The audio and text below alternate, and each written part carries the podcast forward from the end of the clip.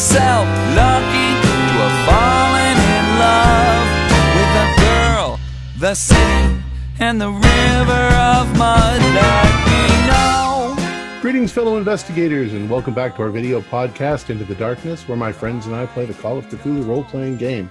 I'm your host, Tom Rayleigh. Our campaign is entitled Crescent City Nights, and Kurt LeBlanc is our GM. This is episode four, and our recap will be given by Josh Hook. So, without further ado, commence notre voyage dans les ténèbres. Josh?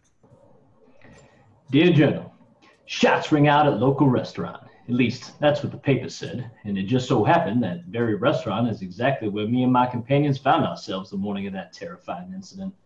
As you may, may recall, our party had decided to meet up that morning at Chef Pardou's fine establishment to review the information we had collected on the Bousseau family history, and of course determine our next course of action. The morning started simply enough with my companions and I gathered around the table near the back of the restaurant, enjoying the delightful tastes and smells of our own Chef Pardou's creation, when we noticed that the professor was nowhere to be found. Naturally, I decided to give Leon a quick call before we set out for the day, and headed back into the chef's office to accomplish just that. The phone rang and rang to no one's reply, and just as I had reached to set the receiver down, I heard Detective Sanderson shout, Call the police! Followed by a deafening shotgun blast, triggering a series of events that could only be described as utter chaos. Now, what I'm about to describe is my best understanding of the situation from my companion's perspective, as my only action in that moment was to immediately pick up the phone and dial the authorities. See, it would seem that three men, disheveled in appearance and ruthless in intent, marched directly into the diner and without uttering a word, fired upon the congressman Duncan MacLeod, quickly and brutally ending his life. In that moment, our own detective John Jerry Sanderson sprung into action, fiercely defending our party and the innocent patrons in that establishment. Both firing his service revolver and engaging in hand to hand combat, our fine detective desperately struggled to get in between these malevolent fiends in our group, but the bloodshed was not yet finished. As I waited frantically on the line for the police to respond, a second shot exploded from the barrel of one of the men who slipped by the detective, this time ripping a ghastly wound in the leg of one of the chef himself, who crawled desperately behind the table to provide himself some cover. The shotgun wielding fiend wouldn't stop there as he proceeded toward the kitchen. The only thing standing between him and the innocent patrons was Miss Noble. Gun at the ready, she waited for him to enter in the door. In a last desperate effort, the chef used his little remaining strength to fling some adjacent cutlery at our attacker, as Rose simultaneously fired her weapon. While no real damage was done, this brave act was enough to distract the assailant and allow John Jerry to mount his final defense. The detective lunged at the fiend, attempting to wrestle the shotgun from his grasp, but to no avail. The assailant attempted to finish John Jerry with one final strike, but our fine detective was able to produce one last shot from his service revolver, striking the bastard directly in the heart. And just like that, the chaos had ended. The police eventually arrived to clean up the mess and get Chef Pardue and John Jerry to the hospital as quickly as possible, while Rose and I remained at the restaurant in shock over what had just occurred.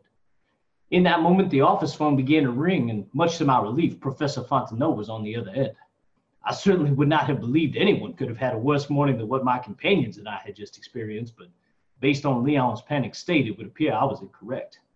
He frantically described being attacked in his own house by a zombie, nonetheless, and started carrying on about throwing salt at it and a manner of other things I couldn't quite understand, but it was clear he was injured, and I told him Rose and I would be there as soon as possible. Upon arriving at Leon's house, it was clear he had not exaggerated in the slightest. His house was torn apart. We found Leon with a dislocated shoulder and cracked ribs, but strangest of all, the dead body of Marcel Bousseau lying on Leon's kitchen floor.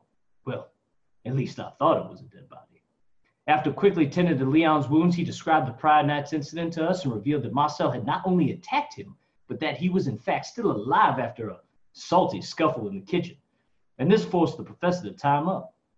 And if all this wasn't bad enough, Leon's phone began ringing off the hook to the frantic cries of Mama Bousseau wailing that someone had taken Katerina.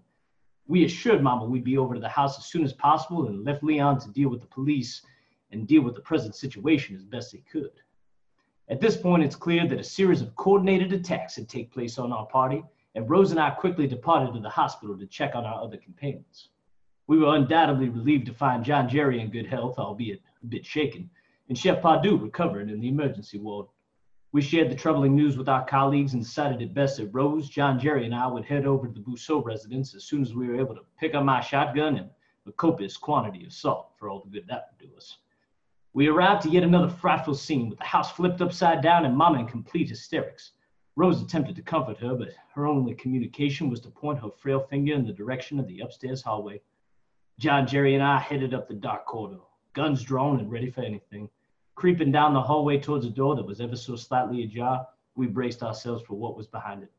Swinging the door open and crossing over the threshold revealed the most disturbing sight my poor eyes have ever been laid upon. It was Aunt Loretta, body sprawled upon the bed, face twisted in a look of unholy horror, and deep, sickly puncture wounds scattered across her body in pairs of two, leading all the way up to a snake's rattle, resting ominous, ominously atop her forehead. I don't know what foul voodoo has brought these circumstances upon my friends and I, but there is no escaping the reality that is upon us. We must find Katerina and put a stop to these accursed events before this dark witchcraft consumes my beloved city. Excellent. Thank you, Josh. Very nice. Salty scuffle. Great line. South to scuffles a copious quantities of action uh, ahead of us. Um, all right, so let's uh, pick up right where we left off. You guys, uh, Remy and John Jerry, played by Jeff tonight, walk into Aunt Loretta's room, and uh, so all of a sudden you take in the scene. Um, just like Remy described, Aunt Loretta is on the bed. She is gagged. Um, she is all different colors. There's a snake's rattle on her forehead. Uh, her face is just a rictus of horror and pain, and all along her arms uh, are little puncture wounds and just all swollen up and oozing. Um, let's uh, roll sanity for everyone, the, the two of you guys who saw Loretta. but we're still downstairs, so we haven't seen it. Rose is downstairs, you, uh, Leon, are, are either en route or still at your apartment with the police. That's right. I'm, I'm on my way. So I uh, rolled a 20, so that's a pass. Fail for me. Okay. Sorry, Greg. All right. If you uh, if you fail, uh, roll. uh, Take one d4. If you pass, take two. Sorry, take one if you if you pass. Take one d4 if you fail. Sorry. Oh. Four points. I think I've been a little bit too gentle on sanity this game. Have seen some horrible shit. All right. So um, let's see. Go ahead and also, uh, for people who are in the room with Loretta, roll roll spot hidden. Let's see what else you perceive uh, about the room. A 21, so that's a pass. Wow. Nope, not for me. Okay. Um, Remy, you you also notice uh, that you know the room is in a little bit of disarray, and the window is open to the outside bedroom window. John, Jerry, look at that. It, it appears someone might have uh, either made their way in or made their way out via that window. We're up on the second floor, aren't we? Yeah. Is there a, uh, is there, a- you know, so I'll walk over to the window and kind of peek out and see if there's anywhere that uh, somebody could have potentially landed or climbed up or just see any signs of climbing implements, something like that. So you go over to the window, which is next to next to the bed. Um, as you head over there, roll. So you're gonna walk right over there. Uh, roll. Roll. Listen. Okay. And John Jerry, what are you doing as he does that? Um, as he um, as he walks over, I'm I'm gonna uh, just try to definitively make sure that she's not alive. Okay. Uh, the listen, the listen rolls a fail. It's a 52. Um, all right. So, uh, John Jerry, why don't you go ahead and roll this in as well? I figure I'd probably go up and like check her uh, pulse under her neck, kind of thing. Listen, roll. Uh, yes, pass. Okay. So as you approach, so uh, as Remy heads over the window, and as you approach the, as you get closer to the bed, you hear uh, you hear a sound. Oh. Uh, freeze, Remy. Don't move.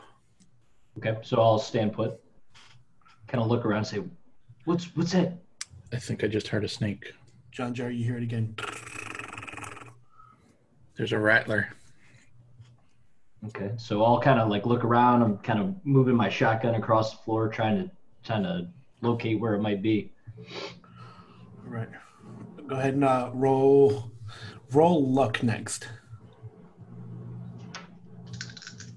Uh, 32. That's a pass. Was that me too, or just him? Yeah, you go ahead and roll two. Pass. Okay.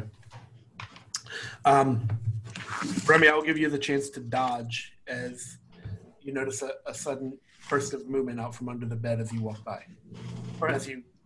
From, from- you're, you're closest to the bed at this point. John, uh, John Jerry heard it in time to not approach the bed. You're already at the window. Okay. Uh, so that's a dodge roll. No, It's gonna it's gonna have to be good. 34. That is a miss. All right. So as you reach your window, just as um, just as you freeze, um, you feel a sudden pang in your leg as you are bit. Uh, so he he's biting me. Whereabouts on my leg? Like in the foot or or up top? Well, it, was- it was under the bed, so it's Okay. close to like your let's say your your your calf. Okay. Um, so I guess I'll I'll kind of cry out. Um, I don't know. I'll try and take the uh, the butt of my shotgun and just try and, and slam it down on on the snake. All right. Uh, first thing that happens, you can take one point of damage. And in a minute, I'll have you roll, make a Constitution roll, but not quite yet. We'll, we'll get out of the moment first. Okay.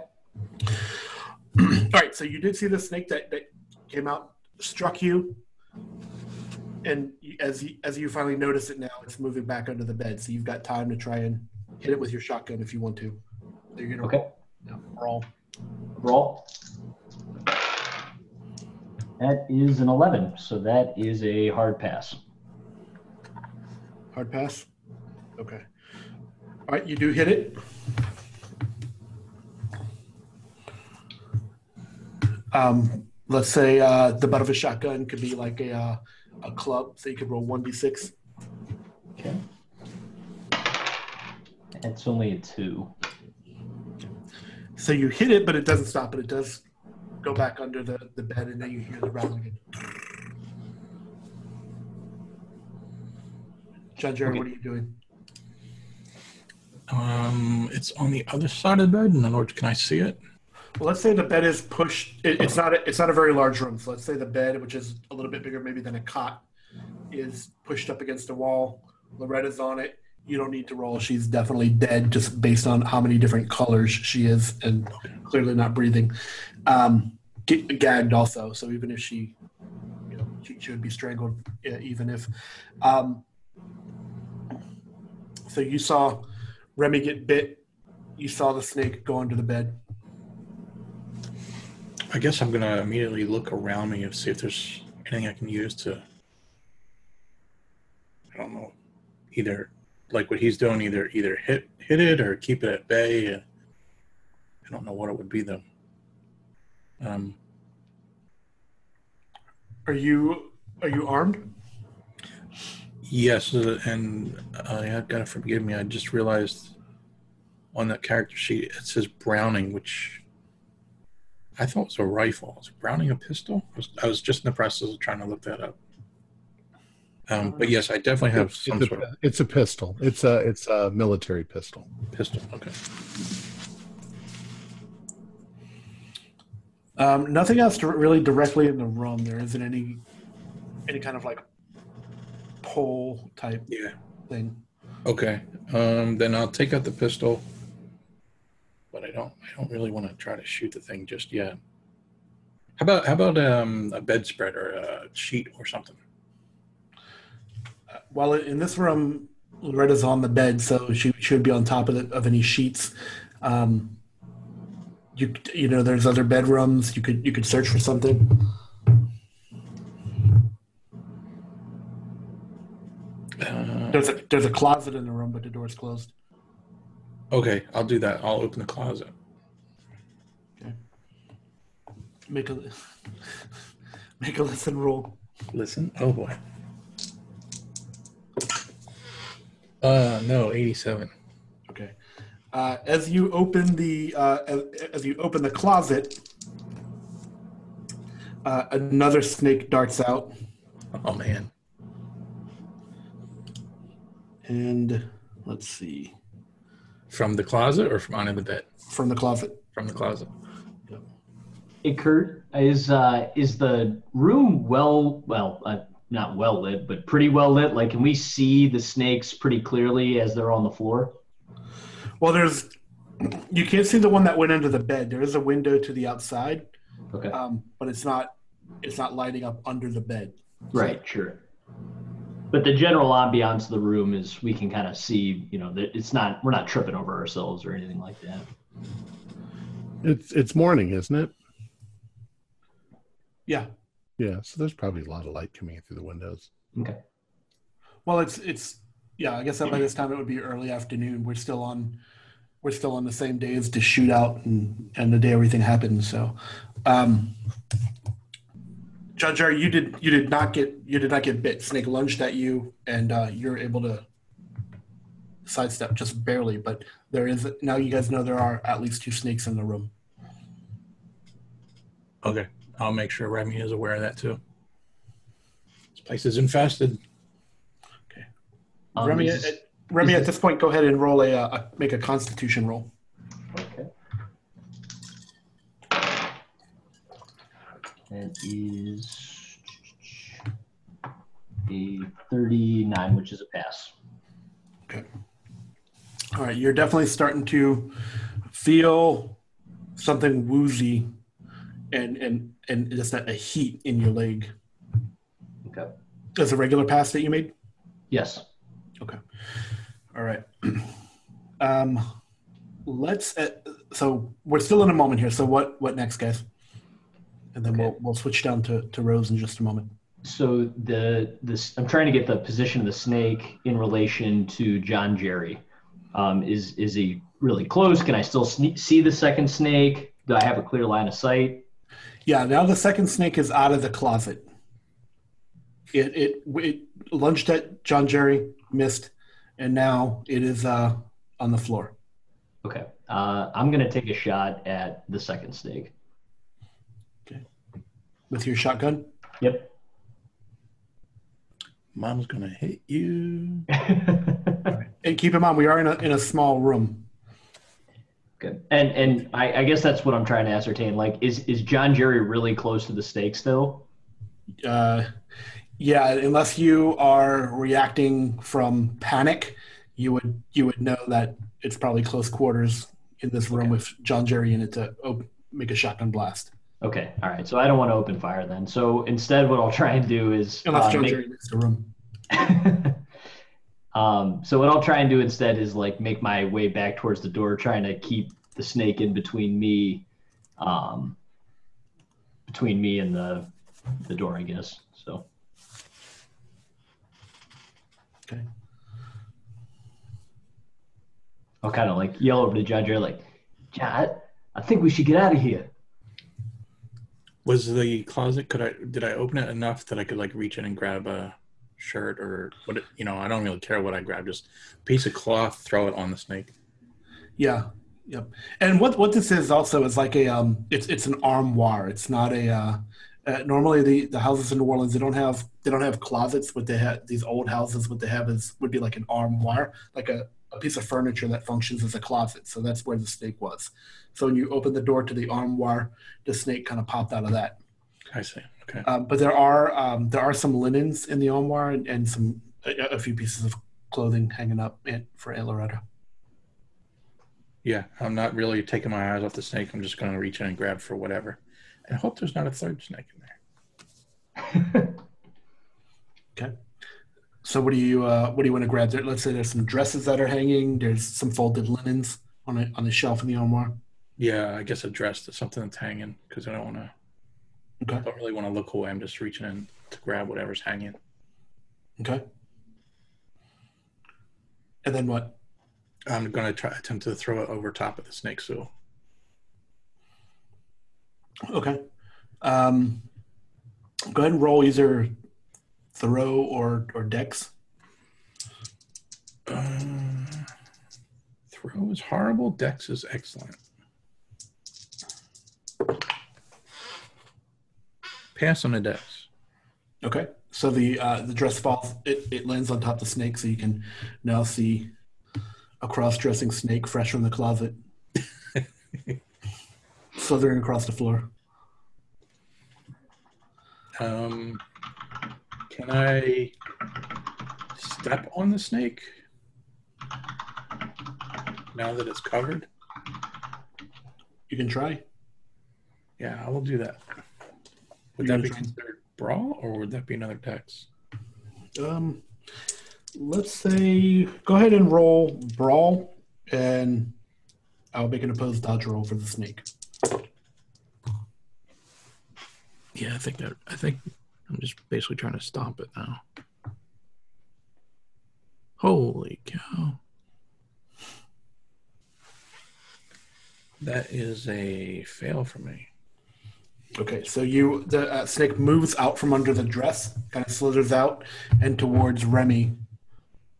Now, Rose, you hear definitely a, a scuffle happening upstairs. You don't know what's you don't quite know what's going on. Um, you know, Mama was was crying, saying that Aunt Loretta was dead. But what you're hearing now is some shouts. Um, you hear Remy cry out in pain, and you you hear like stomping going on upstairs. Uh, what is Mama doing right now? Mama has at this point stopped, cr- kind of stopped crying hysterically, and is just kind of dead weight in your arms. And and the thing she says is, she says it's it's a Bokor Rose. She said, why why would a why would a Bokor want to attack my family? Do I know what a bokor is? Yeah, if you remember when you guys were kind of researching around voodoo at the library, a, Bokor would be a, a practitioner of of dark folk style of voodoo. I don't know, Mama. I don't know. Uh, s- stay here. Stay here. I'm going to make my way upstairs. Okay. I'm going to have my so- gun out, just in case. As you head upstairs, you make an idea roll Okay. because you're a little perplexed that, that Mama would be. Didn't make that. You made it. You're No, I did not make it. Okay, you're a little perplexed as why why Mama would be asking this question based on everything you guys have learned so far. Okay, Hmm. so as, as you head up the stairs, let's let's bounce back to Remy. Um, Remy, the snake that came out from under the dress is now headed towards you. Um, rattle go, you know, it shakes its rattle again. It's about to strike. Okay. Um, so it's it's moved away from Jeff at this point. All right, excuse me, John Jerry. Yeah, but but again, keep in mind we're in a we're in a real small room. So if we're if we're thinking about a sense of scale, think about you know a, guest bedroom in an old house. We're we're talking Right. maybe maybe ten feet, you know, ten by 10, 12 by twelve, something like that. Yeah, I don't. Uh, I don't have a ton of good options here. So I guess what I'm gonna do is uh, I'm gonna like yell to John Jerry like, uh, um, John Jerry, back up! I'm gonna take a shot, and uh, I'm gonna go ahead and and uh, try and try and take a shot at it. I'd back up towards the door. All right. All right, go ahead and go ahead and roll. Are you firing with your shotgun? Yeah, my shotgun. That is a 02. That would be an extreme success. All right, so uh, Got him. shotgun blast in the room. Um, John Jerry, that gives you, had time to step outside the door, um, so you were not hit, and this snake just evaporates. Snake guts all over the painted walls.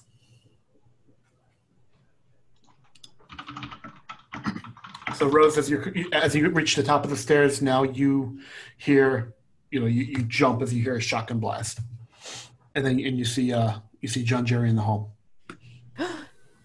John Jerry, what's going on? You okay? Yeah, I think so. Uh, snakes, snakes. I think Remy got bit. Snakes. Oh no. That's all we need. Rattlesnakes.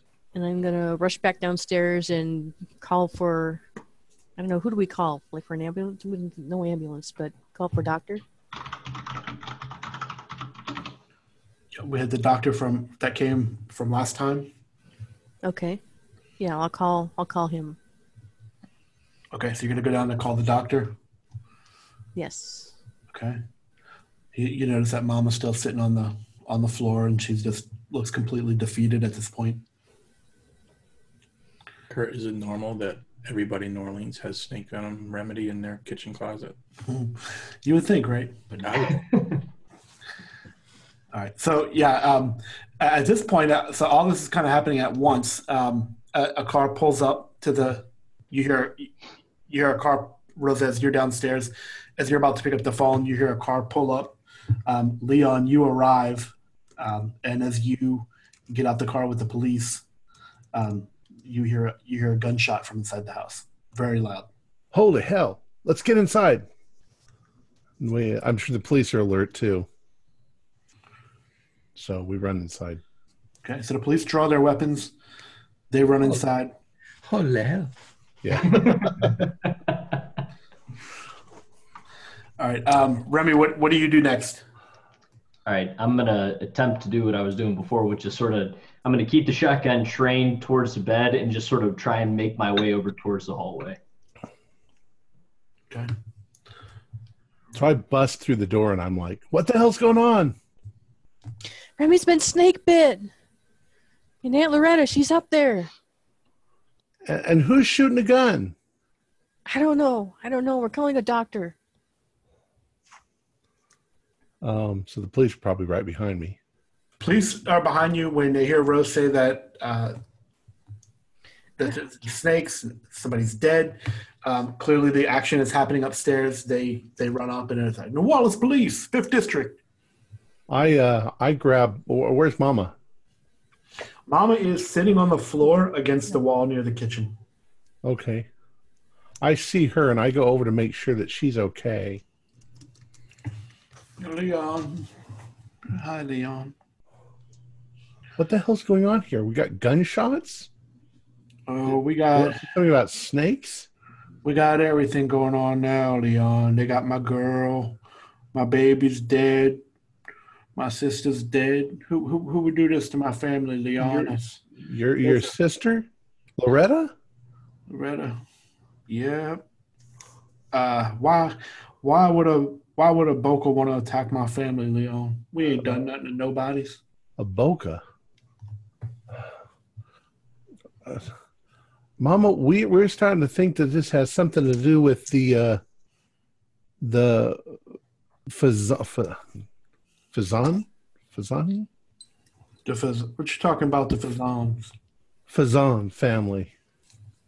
I think they're getting their revenge on your family. Revenge on my family. What for? Your sister said something about there being a war, a voodoo war. A voodoo war. I I remember hearing about the the Fazans when I when I was a girl, but what what's that got to do with my family? I know we didn't get along much, but what? Not, I mean that that was that was decades ago. Why why all this? Well, she said that the, the problem was between the Bousseaux and the Fazans. I don't know nothing about that, Leon. Well, we're taking care of it. We're, we're trying to get to the bottom of this whole thing.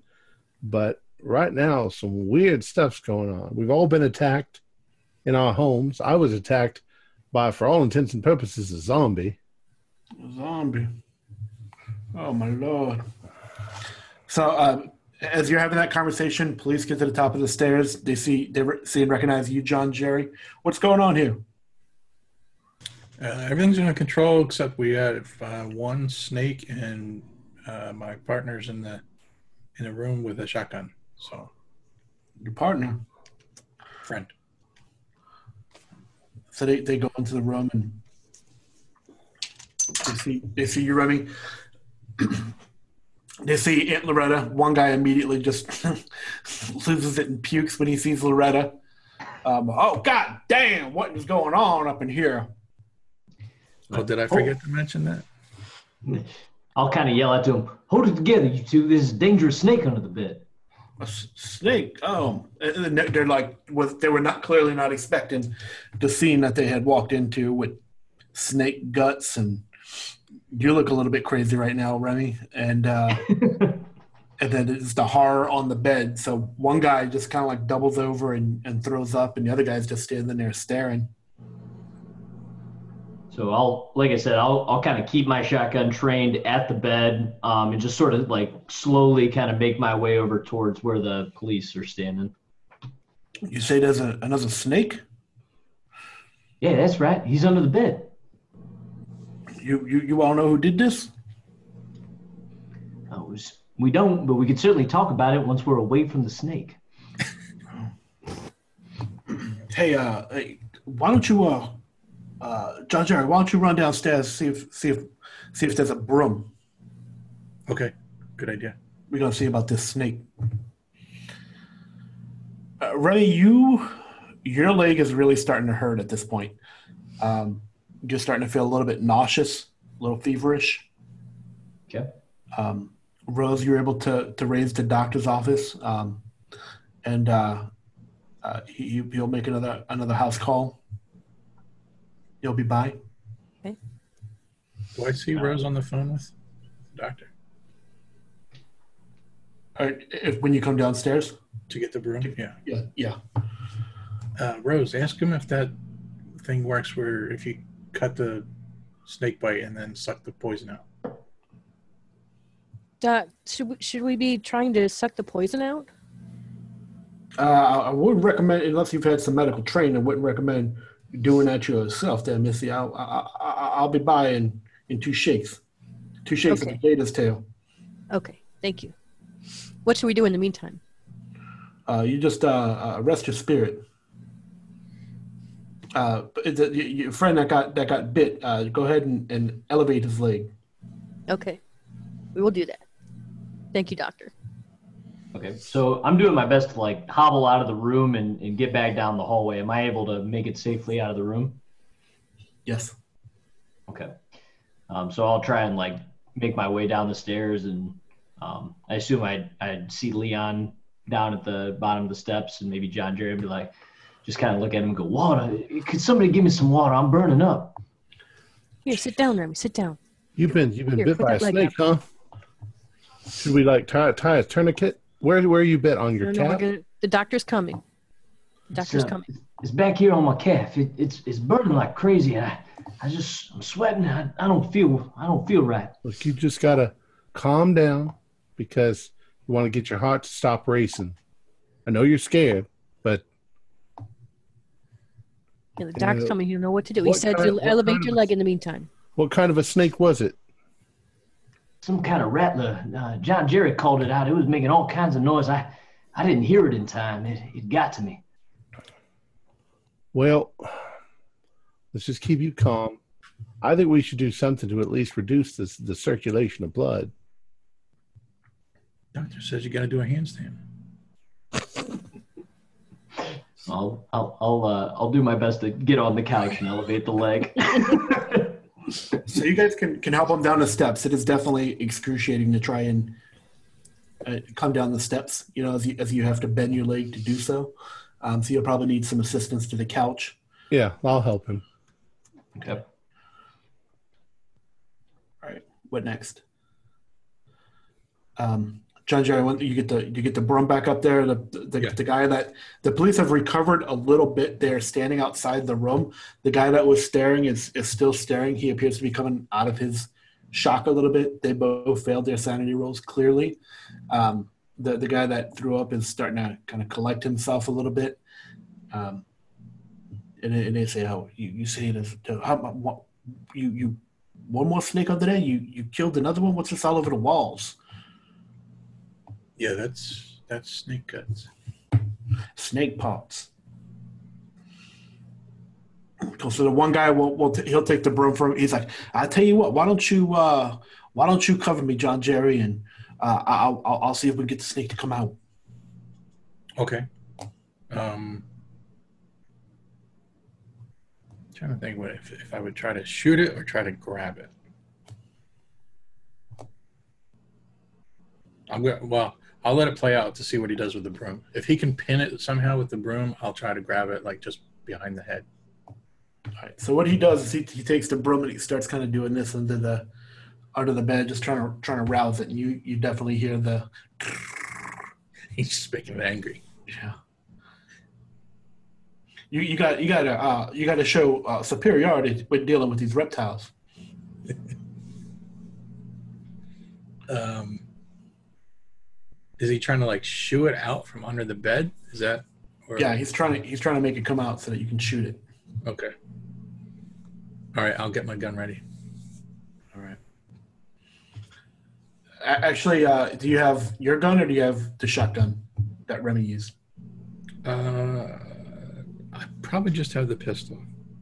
Okay. All right. So uh, after you hear the rattle the second time, the snake does come out and tries to um, go to the, the next spot, which is underneath that armoire. Okay, I will take a shot at it. Go ahead. I don't see stats for rounding. 55 is a pass. I have good good gun shots, good gun skills. All right. All right. You you hit it and it stops moving. Okay. Cool. All right. All right. What are you guys doing now? We're waiting for the doctor. Remy's on the couch. Leon, you still with Mama? Uh, no, I helped uh, Remy. I'm I'm concerned for his leg before the doctor gets here. I want to at least tie something around his uh, above his calf, above the wound. Um, You have a belt. yeah, I'm not going to leave it on, but uh, you know we don't want him to get gangrene or die or his leg to die, but we don't want that poison to spread. All right. So, yeah, just above the like the femoral artery. Okay. So you put your uh, you tie your belt around his leg. Um, Rose, what are you doing? Sorry, I'm I'm just not getting so familiar. Trying to, I'm just looking around trying to see where I can be of help because I'm not sure what I can do right now. So Find out from Mama what happened to um Katrina. Oh, that's right. Um, oh, I can ask her about the Bokor. No, Mama, you, you said why would a Bokor attack us? What what Bokor? Or Is that what? well, the they they they they're using snakes and and and having that having that, that leaving that rattle. I mean, that's that's that's black magic, Miss Noble. I, I I was I went out to make some groceries and I came back from the Verti Marte and my, my baby was gone. I, I told her not to leave the house and I don't know where she is. And I went up to see if she was with Loretta and well, I walked in on something horrible. If you've been up there, you've seen it. Uh, and and with with my boy dying, I I, I just know I, our family is under attack. Well, who do you think is doing it? I mean, Well, I, I, I had no idea. I mean, a few minutes ago, Leon was talking something about the the Faison family. I ain't heard that name since I was probably six years old. but you said why would a Bokor want to attack us? What? Who's a Bokor? Do you know anyone who's a Bokor? No, I mean, they got you know rumors of of bokors out in the swamps, or um, you know when when people need some some dirty business done in in the quarter. I mean, there's lots of uh, legends and and rumors about black voodoo, but I, I mean, that, you know, that's that's not my that's not my religion. Uh, I, all I want to do is help people. All I ever tried to do was help people. And today, all I wanted to do was go out and get some some milk and a, and a muffuletta sandwich, and oh, my whole world fell apart. Now, what what makes you think that Cat's missing? Maybe she just went out for a walk. Oh, don't Are there signs of a struggle? Were things broken? Well, you, you, you saw what you saw what upstairs was look like, and I haven't been up there, I- but I, know, I just- believe you. with, with everything going on, it, it just ain't like Cat to to run away, you know, or, or, or go out and not leave a note. You know, I, I told her to stay put. Uh, the door was open when I came home. Okay. There's signs of a break-in. Was the door jimmied? Can you tell? Well, you know, we don't uh, we, we don't we don't normally lock the door around here. No, that's true. We will now, though, but there ain't nobody left hardly. Uh, at this point, I'm gonna get an officer over there. All right, so the, the police come down and, and they start asking questions and um, start making a, a crime scene. Essentially, they want to talk to John Jerry, especially as uh, as a detective, and start looking at the crime scene. They'll carefully take the broom and poke around and see if there's any more snakes, and I'll do that in the other rooms too. Just kind of poke around in the nooks and crannies. And when they go into Mama's uh, room where she practices, they say, "Oh, what's going on up in here?" Curiosity has gotten the better of me, so I've decided to go up and see Aunt Loretta for myself. All right. But I'm braced for it. All right. Well, you can be braced, but uh, you should still roll sanity because nothing can prepare you for that. Uh, I got an 06. So, All right. So take one point. all right. Good God Almighty. All right. At this point, it's about. It's going to be about probably three o'clock. What do you guys want to do? The police are going to probably get the place kind of locked down. Well, what about the doctor? Has he, has he arrived yet? The doctor has arrived. Uh, he's looking at Remy's leg. He does have antivenom. Uh, he helps Remy get get your trousers off, and your leg looks terrible. You can definitely see the two the two punctures. You know, with, with a rattlesnake, when it when it bites, it's like a it's like it's like a it's like a stab. You know, so you've got two gouges. Um, it's it's red and, and bruised and, and black, but he gives you the antivenom. Um, and uh, you- you're feeling really nauseous. Um, somebody gets you a, a little bucket just in case you need to throw up. Um, um, he- so he's, uh, uh, you know, he's taking your temperature with a thermometer. You've got some fever, um, but he said I- he's I'd imagine I can't really contribute much at this point. I'm probably pretty delirious and out of it and just sort of hanging out. well, not you're not your your fever. You've got you've got some fever. Really, what what's hurting most is your is your leg, and you're feeling a little bit nauseous.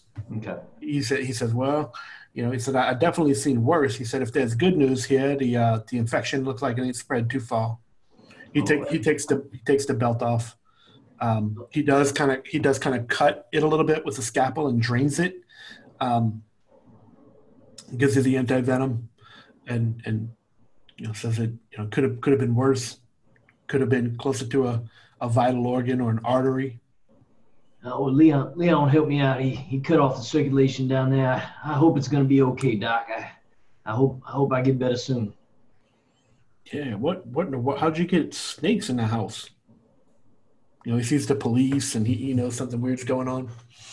We don't we don't really know at this point. There's there's been a lot of weird things going on here lately. I just I just I'm afraid I can't be much help right now. Doc, Miss Miss Loretta's upstairs. and She's been bitten numerous times by it. She's dead. Uh, this is some sort of an attack, we think. Well, I reckon so. This is the second time I've been to this house this week and looks like the bodies are stacking up on you folks. You got any other strange things going on around town? Anybody having sudden illnesses uh, related to the Bousseaus? Well, I mean, the first time I ever met the Bousseaus was when I came here last week when that boy died. Uh, I, I ain't seen too much. I mean, this is a the Marigny is a pretty calm neighborhood. Uh, a Hubig's pie truck got broken into last week, but mostly what they took was some lemon pies. Left the pecan, which is strange. Well, if it wasn't a family recipe, who would want it? So you ever had a Hubig's pecan pie? Of course. Then you know it's strange that they got left during the break-in. Is that a, is that was that was that next to the red herring pie? That's our next mission. Find the missing pies. Let me go up and take a look at this Aunt Loretta. it's it's gruesome, Doc. I'm I, I guess you're kind of used to it. Let's see. Let's let's see what's happening. Um. So he so he goes up the stairs. Let's get uh, Holy shit! Remy some water. All right, so you guys are taking care of Rennie. So somebody's behind this, and I think it's those people out there in the swamp. That was kind of on our agenda to to investigate, and now And, and and you guys know now that like pretty much beyond a shadow of a doubt that Mama does not know um, what what's happening here. She doesn't know about the Faisans. Um, you you remember Aunt Loretta when she was telling you guys after the Marcel's funeral that I, I was hoping that this would this would die with me. You know, there's nobody left but my sister and her children, um, and no need to upset them with horrible tales from the past. was Loretta the older sister? Yes, she was elderly. So she she was o- older. I mean, she was probably closer to an adult when. she said that you know all, all that was going on with her family in the Faisans when she was a, just a little girl, but she was old enough to remember the war of for Southern independence. Well, I don't know about any of you, but I'm starting to. If we can pin this on the Fazans, if we can find out if they're really involved in this, then I I, I want some revenge. I know it's not the Christian thing to do, but look at the devastation they brought upon us. And and where is Katerina? If they've got that girl, we got to rescue her. Kurt, if I if I remember correctly, we did have a map, like uh, some sort of uh, some sort of understanding of where the Fazan property was, right? Yeah, that- there was a there was a farmhouse out there in the bayou. right. That's right. On like say, so when when the Faisans got essentially run out of town when they, um, after after the, the first Voodoo War, they got chased out of town, settled on a plot of land in Bayou St. Catherine. Yep. What you found in in the, the city records was essentially a, a map. Uh, it was mo- mostly just uh, of where where that proper not you know not necessarily where the Faison would live, but Right. that's that stretch of land where they would have settled. It's definitely out in the swamps north of the city. I, I would suggest we either follow up on that, or the only other lead we really have is well, and and is is Mama in the room? Yeah, Mama's in the room, but she has, you know, in game turn, she's taken a lot of sanity hits. So she's at this point moved from being inconsolable when Rose was taking care of her to just not quite comatose, but but not not super responsive. Okay, so I'll say, you know, we, we could either follow up on that that Fasan property, or and I'll kind of motion to Leon and say, oh, we could check out Marcel's grave. Uh, there may be some some clues there. That's true. I, I, my guess is he didn't claw his way up out of the ground. Somebody disinterred him. Well, he wasn't in the ground; he was in the mausoleum. Yeah. He was in a Oh, tomb. maus- right, right, right. He was in a tomb. You're saying this in front of Mama? Well, I'm, I'm, I'm whispering very. I don't, I don't Quietly, think Mama can hear anything right now. She's beside herself. Um, I, I think that the co- the police should uh, take her into protective custody. Don't you? Yeah. Yeah, someplace where people can't just drop snakes off. So John Jerry, as as as the as the detective here, why don't, why don't you take kind of charge of the scene? And um, you've got a couple you've got a couple uniforms here. Well, they're- kind of looking to you as the Didn't they didn't they take Marcel down to the police station though? Just Yeah, they did. Well, they, they, they, they called for backup to take Marcel because they wanted to stay with Leon. Okay. So that, that might not be the best place for Mama, but we'll figure that out. Well, it wouldn't keep him in like the cells or anything. Yeah. Put her in the cell next to Marcel. Essentially, in a, in There a go the rest of her sand points. he was in a waking coma. Where they were taking him was to the hospital. Okay. Okay. Well, as long as they As- were keeping him under surveillance because he Being was, that he's a dead person, well, he was also violent. So, and the violent dead are the worst kind. hmm sounds like the name of an album. Just can't reason with the violent dead. That's right. We need a heavy metal album, The Violent Dead. Yeah. Oh yeah. You want your dead grateful, not violent. So what does this crime scene look like? was what I described to you um, as far as the condition of Aunt Loretta. Um, when Mama came home from the from making groceries, as we say, um, she found her door open. Uh, there was no signs of forced entry, but Mama let you know that they it's not typically in her habit to lock the door. Um, the the house isn't thrashed or anything like that, um, but you haven't you know, unless you have done a, you know, you haven't really searched the house. Um, but there's no, there's no obvious signs of struggle. Did you say? I, I know you said she had a, a gag in her mouth. Did you say she was bound? Did I? I Uh, don't remember. Yeah, let's say, yeah, let's say she was, she was gagged and tied to the bed. tied. Okay. Yeah, it was, it was horrible. And I would say it's the most horrible thing you've ever seen, but considering the events of earlier that morning, seeing Mhm. somebody get blown apart with a shotgun, um, seeing Chef get shot. Uh, you've seen some pretty horrible. You know, today's definitely been the most hardcore of your life as a the detective, and, and for all of you. Now that things are calming down, is there any is there any evidence that we see of a struggle that might have been Katerina being abducted? Like something knocked over that shouldn't be knocked over, or Well, I asked Mom if anything was broken. She didn't seem to think there was. But she might not have searched the whole house either. well, she might be completely preoccupied with uh, after she found Aunt Loretta. Yeah. Should we search the house? Is there any signs of struggle in, in Loretta's bedroom? Let's make a. Uh, so you guys are gonna at this point gonna start looking around. Go ahead and make some spot hidden rolls. Huh, ninety six. 83. That's 19. Made that. There's nothing in the lemonade. Or the sweet tea. All right, Rose, you do discover you you actually are the first one to go into Katerina's room, and you do see there is a, a vase of flowers that was knocked over.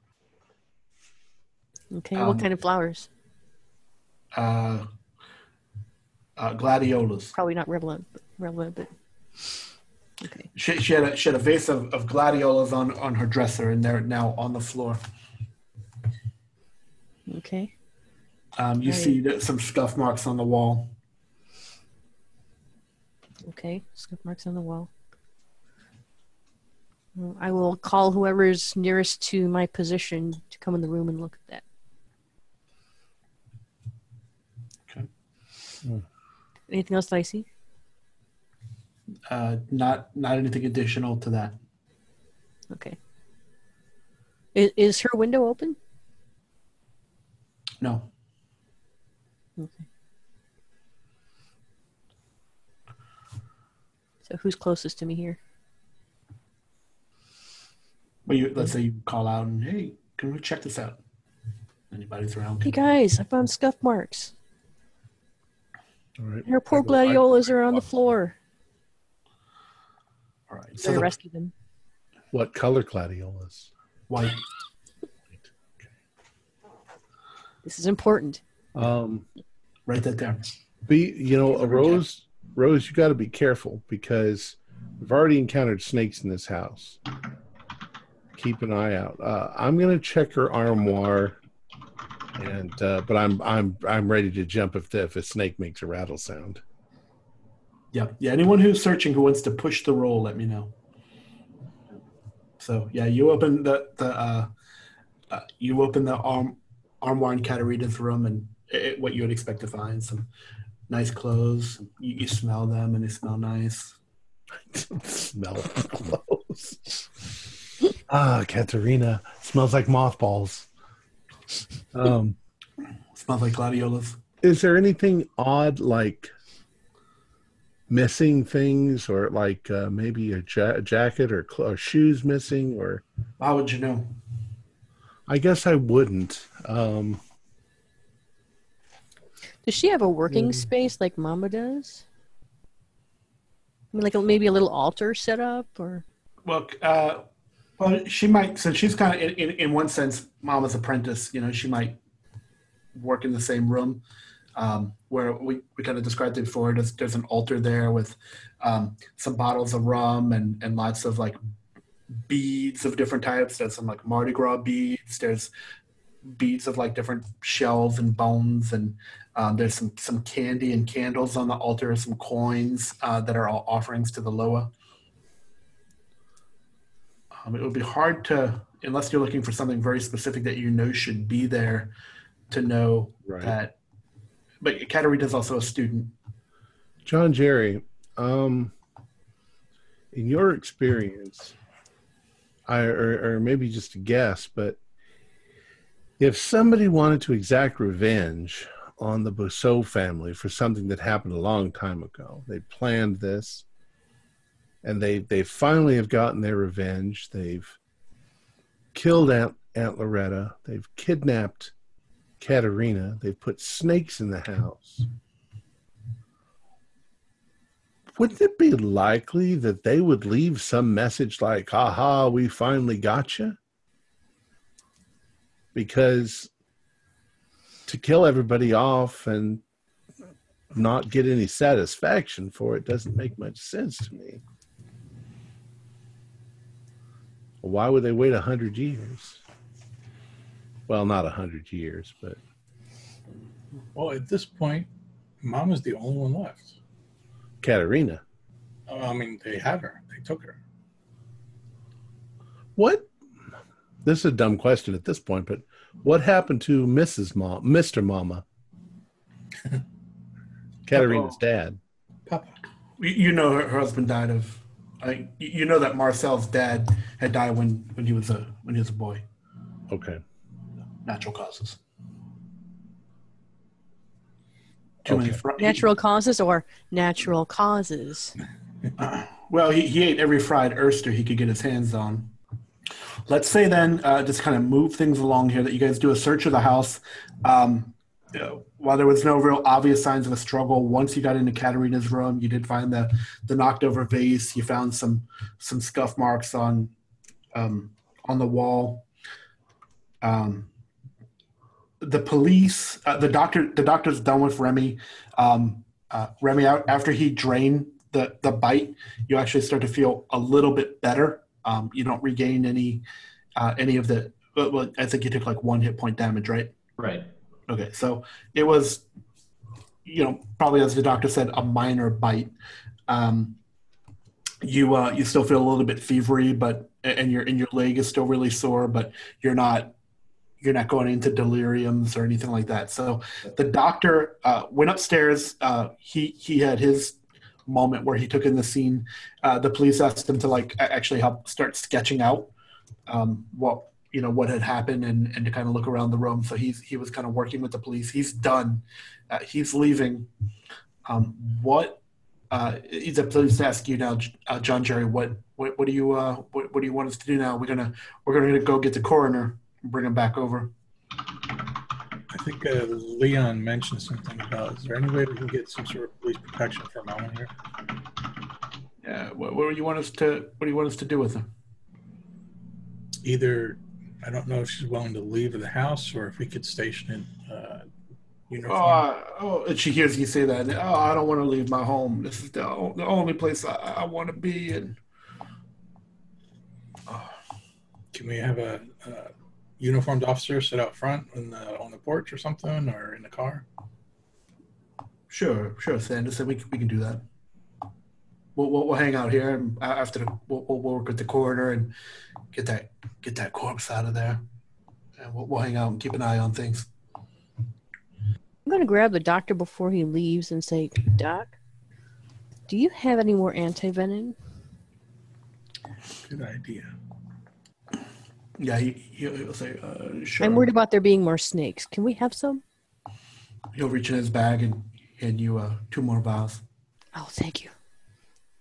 I'll take them. This uh, terrible, terrible thing that's been happening to this family, folks. I know it's just awful. I can't believe it. How'd you uh, how'd you all get involved with this? You you friends of the family or? Oh, shit. Yeah, I'm a- visiting I know I'm a old family friend. I- I'm a friend of Katerina's for a long time, and I can't believe she's missing. That was the the girl, the, the sister, Yes. the boy's sister. She's she missing?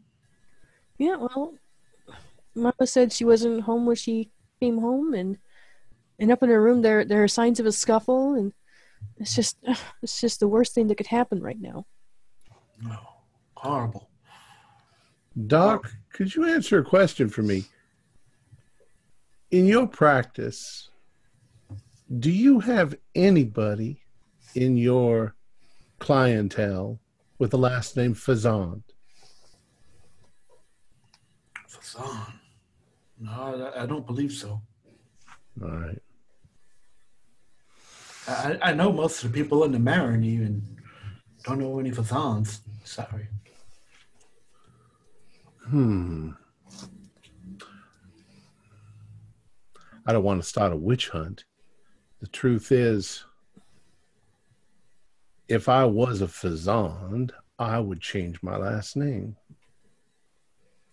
So we might not even know who we're looking for. The the wound on Marcel's shoulder, the wound on uh, Remy's shoulder, was that like a snake bite? There was one one puncture, not two. So like a spider bite? No, like a Like a like an insect bite or a syringe or a dart.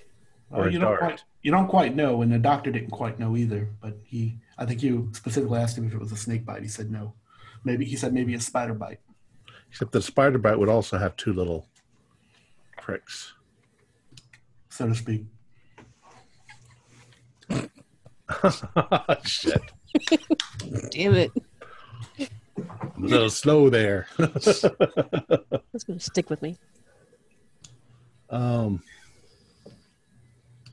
all right, let's see. What I know, Kurt, I there's a part of me as a player that seems to remember that the whole voodoo thing is sometimes caused by a drug that simulates death. Would I know that, or is that? Do you want me to roll for that, or can I just suggest it? Well, When was the actual research done on the powder that the zombification powder? I want to say Well- that was in the 70s or 80s. Yeah. what you know, i yeah, I'm trying to think of. Uh, yeah, when when Serpent and a Rainbow was written in the 80s, I believe, based on research that he did in the 70s. Um, so what you what you do know is that the you know we've been calling them zombies. Marcel, the people that attacked the restaurant, they, yeah, for lack of a better term, zombies. But they they did bleed. They did apparently you did apparently kill a couple of them. Um, they uh, they did kind of cry out in pain when it when hurt, um, but they were almost like in a in a waking coma. That's pretty much why I was bringing this up, is because that's what I wanted to suggest to everybody that we're, we've been talking we've been throwing the word zombie around, but I think we should consider that they were not dead and that they could have been drugged of some sort. Um, I also think though that we uh, are brought up in this culture, so we think there are might be. Well, now that we, uh, you know, we we may barely believe in voodoo, but now we're starting to see voodoo and zombies. So I think That's what maybe your character does, but that's what I was looking at my character. I've got like Ah. a cult, so I'm thinking that's what I'm playing the skeptic ideas out here. So You, I mean, you could. I don't know if you. I don't know what connections you would make, but I mean, you can have any any theory or or you know create any any ideas that you want.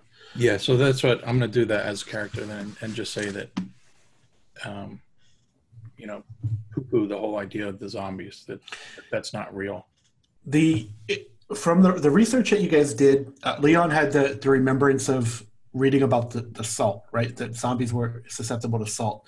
To tie this back to the Bokor, what what you found in your research, or if you you know if you have enough cult knowledge to know this, is that the the Bokor would essentially be able to capture the souls of the dead for them to do their, his bidding.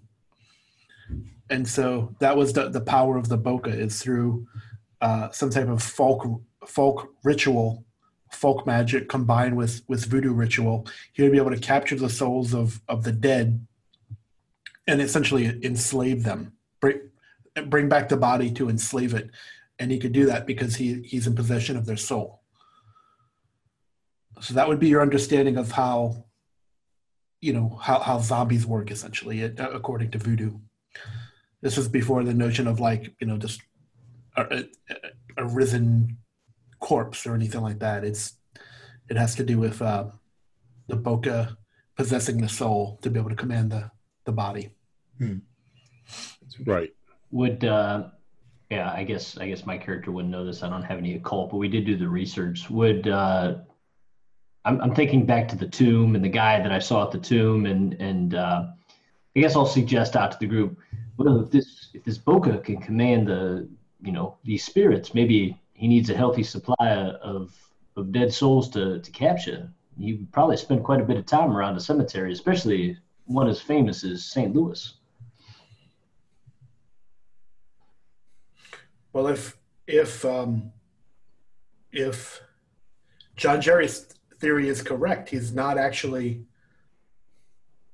What John Jerry is suggesting is that he's not actually using corpses necessarily. You're, you're, are you going as far to, to say he's like drugging people?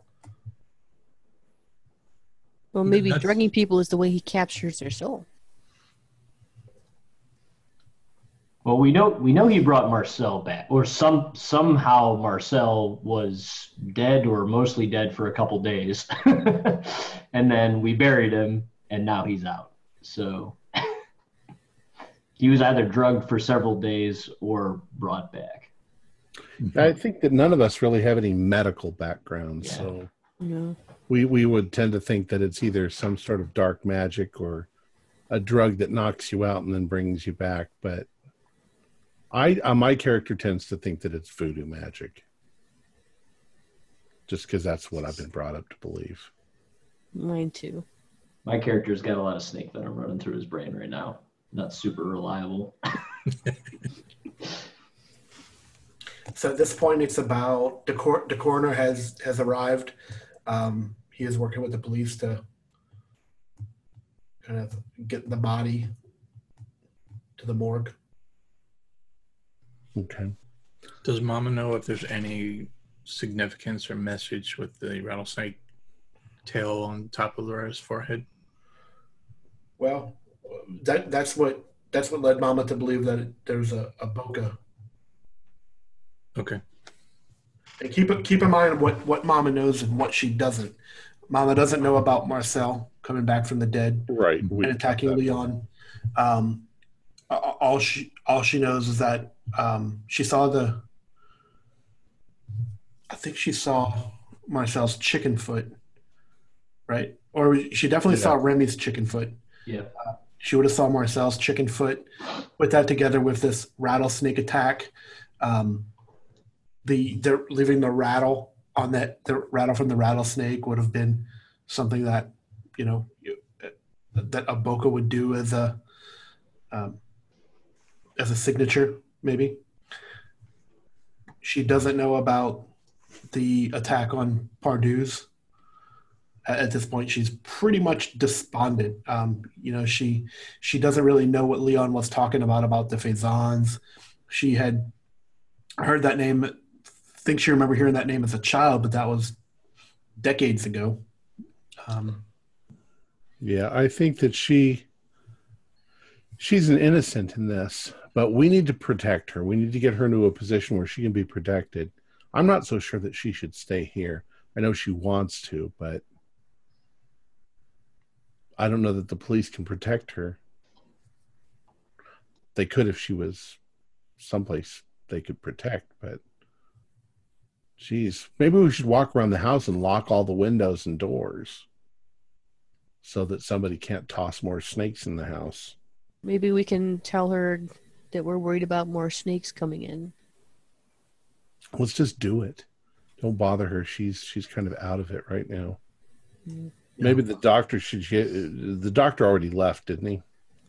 He should Yeah. give a sedative of some sort. Yeah, he, he saw he saw Tamama as well when he was there. I don't know if he gave her anything, but he kind of looked her over and decided she didn't need to go to the sanitarium. There, there's something else that we need to do look into.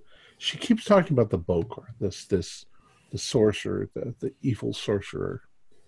Maybe there's someplace we can go where we can find out if there is such a person out in the swamp. Um, maybe go to the voodoo shops and talk to other practitioners of voodoo and see if we can worm it out of them who might be responsible for this. I don't imagine there's a lot of Bokors around. And would we? wouldn't advertise themselves as Bokors either. Well, except they're usually for hire, aren't they?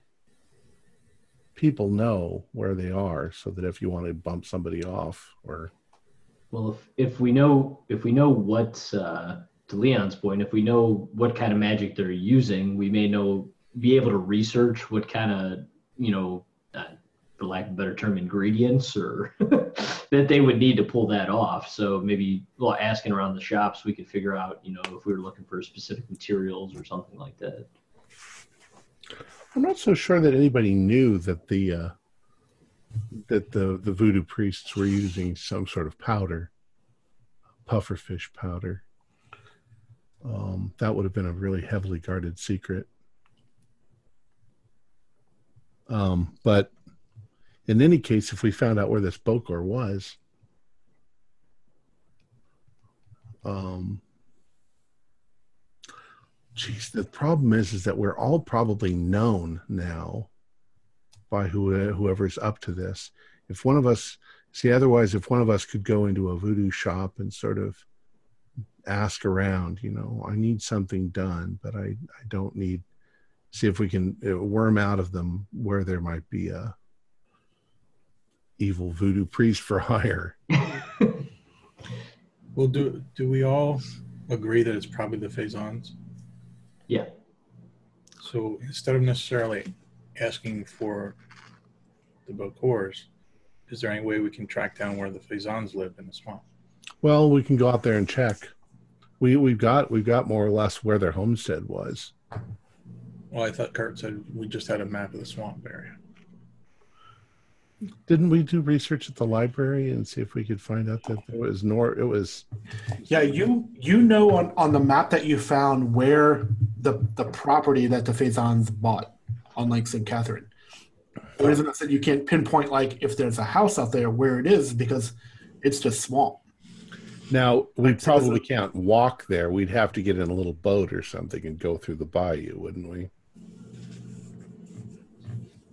When you think back to the map, you you know it's on Bayou St. Catherine, which isn't isn't a huge area, um, but it, you know you you know that the bayous are definitely wetlands and and there- there's definitely not a lot of roads out there. Yeah. definitely no paved roads. Um, so yeah, the way the way you get around the bayous at this time, and, and mostly still today, is is by boat. Cool. Do they have those boats with the big propellers on the back? That's I always wanted to ride on one of those. Um, See that on the map, Kurt? Is, is that just uh, in game? St. Catherine's? Yeah. Okay. I didn't have a.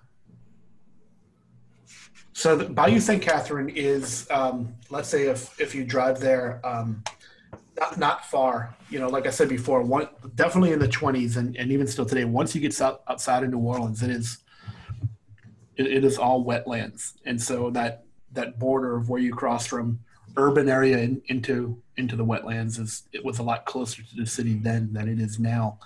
Um, so it it wouldn't take you long to get to a place where you could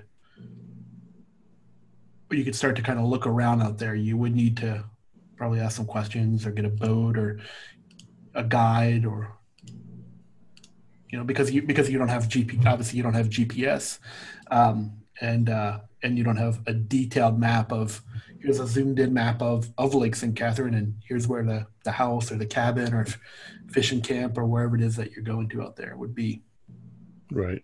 you know We basically got to go around there and stumble around and see if we can find something. Would there be like or, a or, or talk to people Yeah, I was gonna say, would there be like a local boat uh, boat rental or like a local tracker who would head out into the bayou, or you know somebody that we could say, you know, hey, that Lake St. Catherine area, are you familiar with it, kind of thing. Yeah, we need we need to find somebody who knows the area. Maybe a alligator hunter or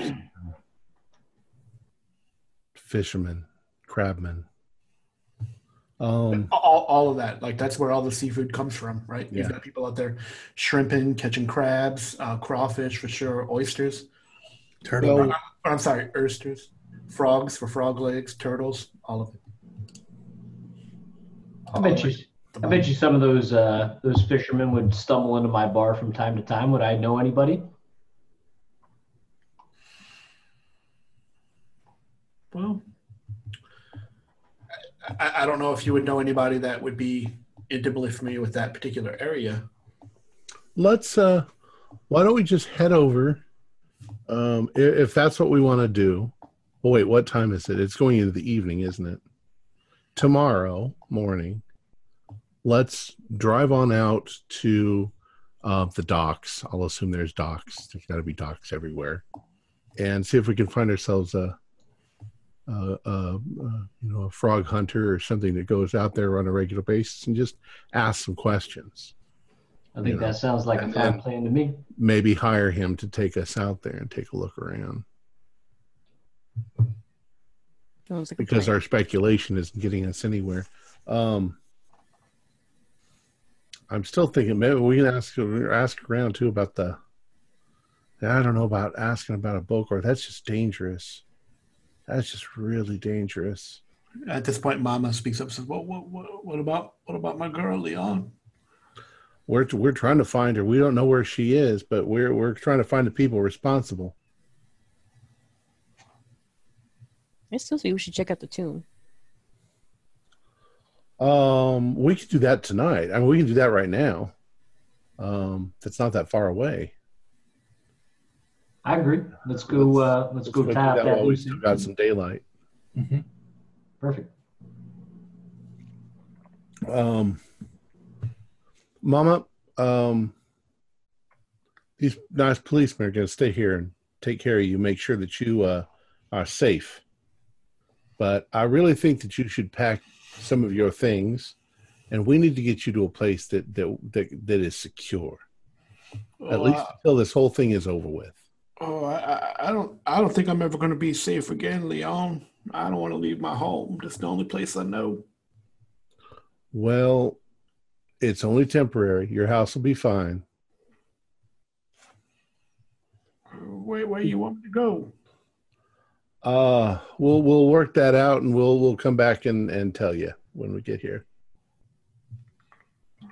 Uh, I don't, I don't know. Well, whoever took Cat might be back for you, and we don't want you to be here when they do. No, Lord. Okay, I, I guess I'll, I'll get some stuff together. Okay. So let's head on over to the cemetery. Okay. I wonder, you know, somebody who might have have the ear and the eye on the entire town might be uh, um, the shoeshine guy. Mo Willie, Oh, Willie. Mo Willie. He chit chats with every single person. Oh, Willie. So on our way to the cemetery, we'll see if we find Mo Willie. You gonna swing by Rampart Street? I, I don't know if it's on the way or not, but What Oh, time is it anyway? on the way. It's four o'clock now. Okay. Been the longest day of your life. We still got a couple of hours. You have a couple hours of daylight left. Um, it is uh, starting to thunder a little bit. Oh. You, you're you're in the Marigny. Um, if you remember, we looked at the map before. St. Louis Cemetery is pretty close.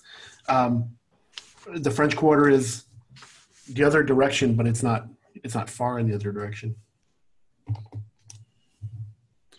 Um, what do you guys think? You want to see if Mo Willie knows anything? Yeah, let's you do that. that's silly. I mean, if nothing else, he he knew Marcel. He might be interested to know about Cat. That Cat's missing. I'm okay with that. Yeah. All right. So we're gonna go by Rampart Street and see if we can find him. Go walk around, walk around Rampart Street. okay.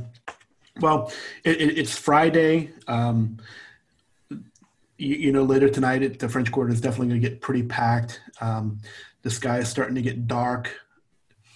Um, as far as clouds, the sun's still up. Uh, you're walking down around Rampart Street.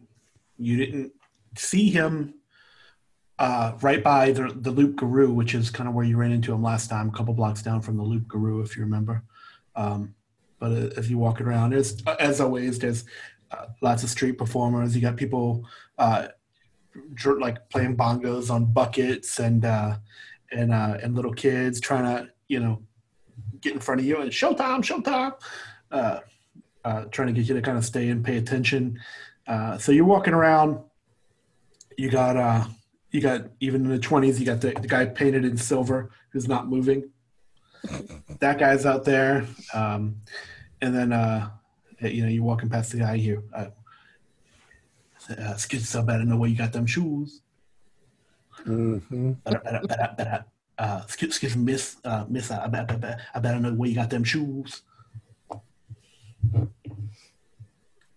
Is he saying this to me? Yeah. I know where I got them. Thank you. Look, well, uh, how about if I can tell you where you got them shoes? You, uh, you take advantage of my shoe shine services. Well, you can give me a shoe shine, but I know where I got my shoes. Oh, oh, oh, you okay? How how about how about uh, well, we're gonna do that? How about you, sir? And he, he looks up at John Jerry. I bet, bet I can tell you where you got your shoes. No. At this point, you guys recognize it's Mo Willie. Hey, Mo Willie. Oh, uh, about we we met before, sir. Uh, yes, we have. I bet I can tell you where you got your shoes. Oh, oh, uh, hey, hey, you know, everybody know where Mo Willie got his shoes. Mo Willie. I bet you hear a lot of gossip when you're shining them shoes. Oh, I, I hear. Hey, I think I remember you folks. Ain't y'all the ones that was coming around looking for Marcel? That's right. You found him? We did. Uh, how, how's he doing? I, I, I like Marcel. Unfortunately, Marcel uh, was attacked and he didn't make it. What? Uh, we've all been under attack from somebody. And between you and me, I think it has something to do with voodoo. Uh, voodoo? What would you, what, Marcel? Oh man! Somebody's seeking out revenge on the Bousseau family. Oh my goodness! Well, I, I I only know Marcel, but I, I know he, he's always nice to me. Sometimes he'll come by and give me a drink out of his bottle, or or give me the last couple sips. That's terrible to hear. Uh, I tell you, you know, New Orleans got a lot of got a lot of riches and a lot of treasures and pleasures, but uh, you know, there's a lot of a lot of darkness and some scary things in the city too. A lot of darkness. Uh, Mo Willie, um, if we think that there's something very dark going on here. Do you know if uh, if somebody wanted to get something done, some revenge, some life-threatening revenge, Oh my goodness. who do you know of anybody that they might go look? Oh, for? I'm, I'm, I'm gonna stop you right there, Professor. Tell you that Mo Willie ain't that kind of business. I, I understand. I, mhm. I shine shoes and tell stories. but maybe there's a a name that you're aware of and i i pull out like five bucks Wow. His eyes get real big at that. Uh, well, I, I, I don't know what you uh, what you insinuating there. But, i'm uh, gonna say a word and and but I uh, will give you the Express Deluxe Shoeshine service for that there. Abraham. Well, I, i'm gonna say a word the words come up a couple of times two words in fact uh and if you know something there's there's more where this came from the first word is bokor and the second word is fazan well, I, Either I, those mean anything to you? And I hold up the five. well, I, I definitely know or heard of a of a bokor. Uh, bokor is like a uh, like a like a like a e- evil voodoo practicing that that black magic, black voodoo. Do you ever hear of anybody in the swamps or anything that might be one of those? Ooh, they got all kinds of things out in them swamps. I, I don't know nothing about no Faison or what that means, but uh, there ain't no telling what you find when you get out in them swamps. Well, I'll give them the five anyway. And uh, we're not all going to get our shoes shined because we got other business. But thank you for your time. Well, I, I, I, that's terrible. You know, everybody come to Mo Willie, Mo Willie when they're looking for uh, for for some answers or a place to go or the best places to drink in establishments. And Mo, if you if you hear anything about this business, would you let us know? well, if you come by, uh, if I see you again, uh, I, I hope I do. You seem like nice people, and ah, I'm just all broken up around hearing about myself. But if you hear something specific and you happen to make your way down to the Bourbon Barrel Speakeasy and, and let us know about it, there'll be there'll be more where uh, where Leon's money came from. Oh, okay then. Uh, hey, you know why? You know why they call me Mo Willie? Why? You U.S. ladies, what they want nine out of ten times they tell you Mo Willie.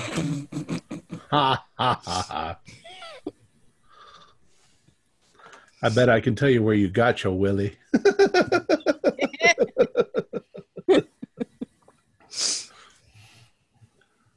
All right. All right, we got to head over to the cemetery. Um, we can just jump right there unless Yeah, yeah. Head over. It's starting to rain. Kind of hard. We uh, wend our way through and see if we can find the tomb. And does it in fact look like it's been opened? Well, it has the, the tomb has a it has like a like a big slab Right. that goes in front of it. Um, if it's if it's been moved, it's you know maybe um, it's seems to be it's not it's definitely not open. Um, or if it was, somebody would have put it back. It's not perfectly aligned. You know, this is kind of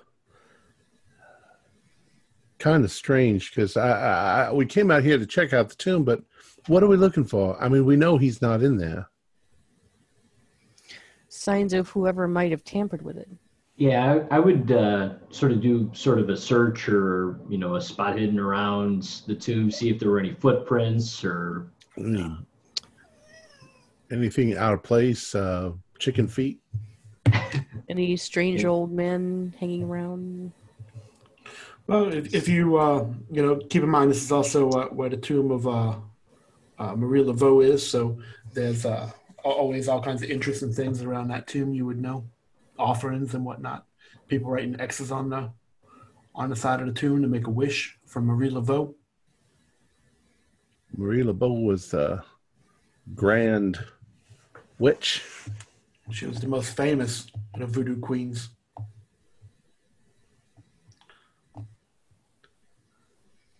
I believe her picture shows up at the very beginning of uh, the, each episode.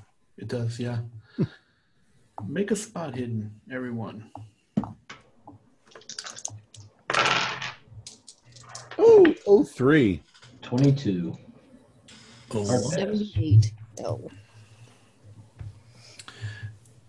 Anybody who made the spot hidden, you notice there are some people coming your way.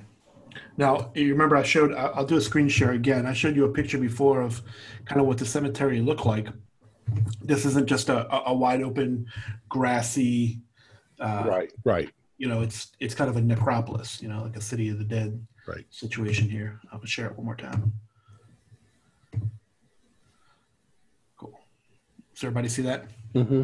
Yeah. So let's say you know where where you would be like looking at Marcel's tomb would be kind of like that that white one in the in the background there, right? Like you've got the concrete slab that that would open and close, um, and and that's has been pushed kind of slightly in. It doesn't look like it. You know, it's definitely not ajar, um, but it's not perfectly aligned either. What you see is there's some people coming your way from down kind of where that in between the tombs you can see some people walking your way which normally wouldn't be strange per se i mean it is it is open to the public but um, there, there is something about um, either the way they're dressed or their demeanor that you have that you've seen before Ah, Jesus. Hmm. now who who, who passed the spot hidden I did. Oh three. I did as well. Same. okay so everyone but rose No, I didn't. Um, go ahead and roll. Now that you're you see this and you're looking, go ahead and everybody who passed the first one, make a make another roll if you would. Because I'm not going to be uh, zombies. Everybody run. 83. uh, 32, which is.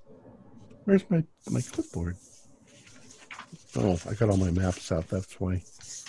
Uh, 32 is. Uh, yeah. Oh, no, it's not a pass. Sorry. Wait, sorry. Hold on. That was Trixie. Trixie Love. Uh, she's not here. Yes, it was a pass. Sorry. She's not very observant. Trixie say, so Mr. Faison, what do you do for a living?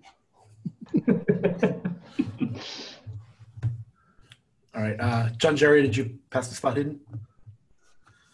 Uh, no, I did not. I missed it by five. Okay.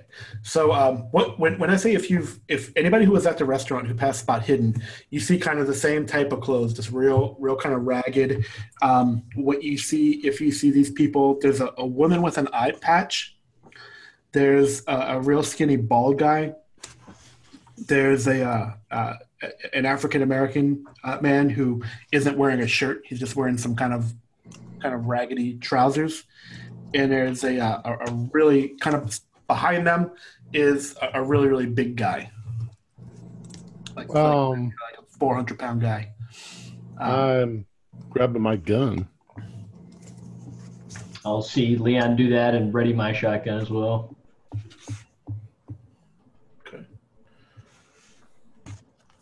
So you you guys were just kind of walking around the city armed, shot carrying shotguns. And, Well, I've always got my uh my little 22.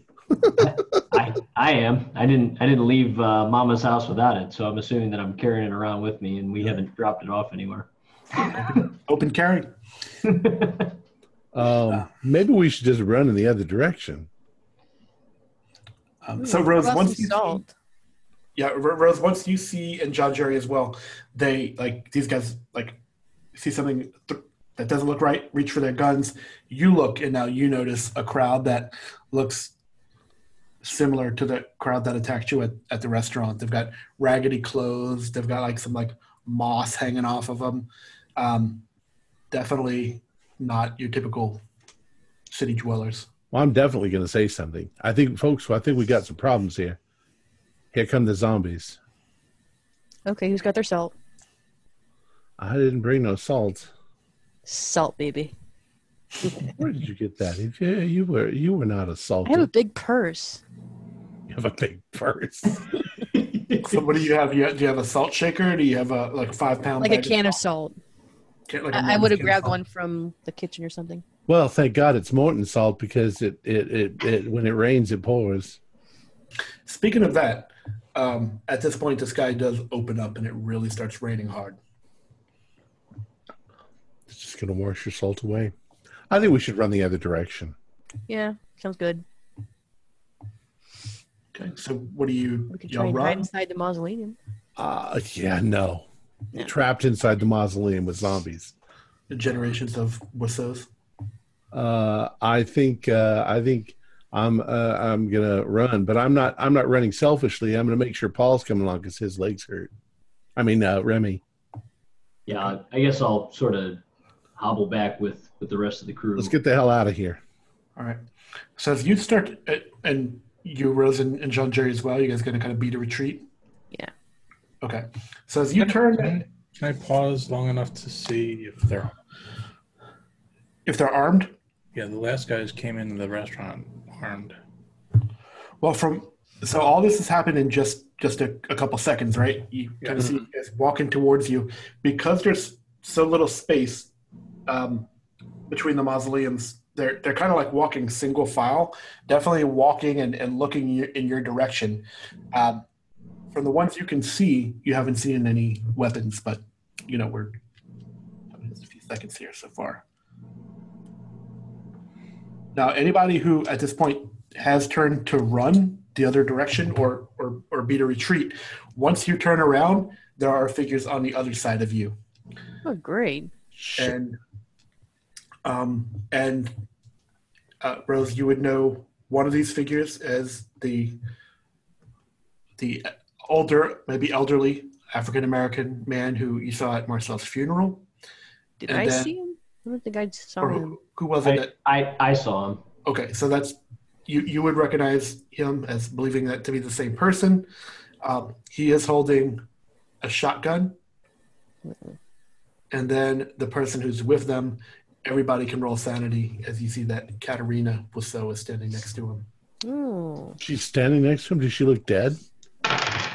Sh- She 18. has the same look in her eye as Marcel. Oh, That look in her eye being somewhere between murder and comatose. 37's a pass.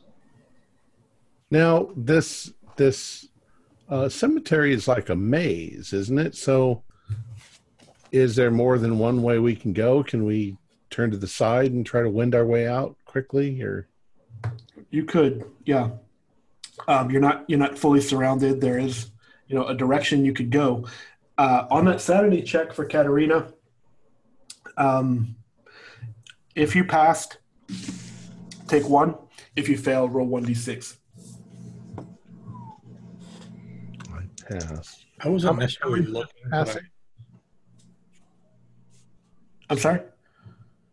I was I was going to say I wasn't necessarily looking that direction, but I assume I would have eventually turned around. Do you want me to roll? Yeah, I mean, it, all, like again, all this is happening direction. quickly, but you know, some of you are are looking this way, some of you look this way, and then when you hear their reaction, you would probably look. At Yeah. some point, you're all going to see that that Okay, Katerina is, is standing next to you. three points. Three points. Um, and now that the man actually speaks, and he says, "What's who- who are you people? What's your place in all this?" Suppose we could ask the same of you. Just stay back from us. We we are armed. Yeah, so am I, and so is he. And now at this point, the other people get close enough to you. John Jerry, the direction you were looking for a weapon, you now see one. The, the really, really big guy who was kind of at the end of that single file line also has a shotgun. Okay. Okay, so I'll keep mine raised. Um, I'm not I'm not firing, obviously. I'm just kind of keeping it aimed at uh, the bigger gentleman. I I've got mine aimed at the the guy who looks like he's in charge. All right, so a lot of a lot of shotguns being pointed at at people here. I'm like, we don't want no trouble now. Well, I'm gonna ask you again. Then, what's your place in all this? We're friends of Mo Willie. Who? Mo Willie. What? Who's Mo Willie and why do they call him that? You've been. I'm trying to think of something serious to say, and now I'm laughing. Um, Bring attention. A big thunder, big thunderclap goes off at this point. you've been attacking the Bousseau family, That's right. And uh, uh, I don't know that I want to tell him. Brousseaus? Are you Brousseaus? I thought I had the last of them. Uh, we are not Bousseaus, but we are familiar with them. Well, you're familiar at the wrong place at the wrong time, my friend. And are you Fazan? That's right, Gabriel Fazan. Why do you wait so long Wait so long for what? for your revenge? Hmm. Because now I got nothing left to lose. Uh, you got a lot to lose because the police are involved now, mister. And they got your name. I don't care. I'm ready to die. And I plan on dying today and taking you with me. Now, at this point, they attack.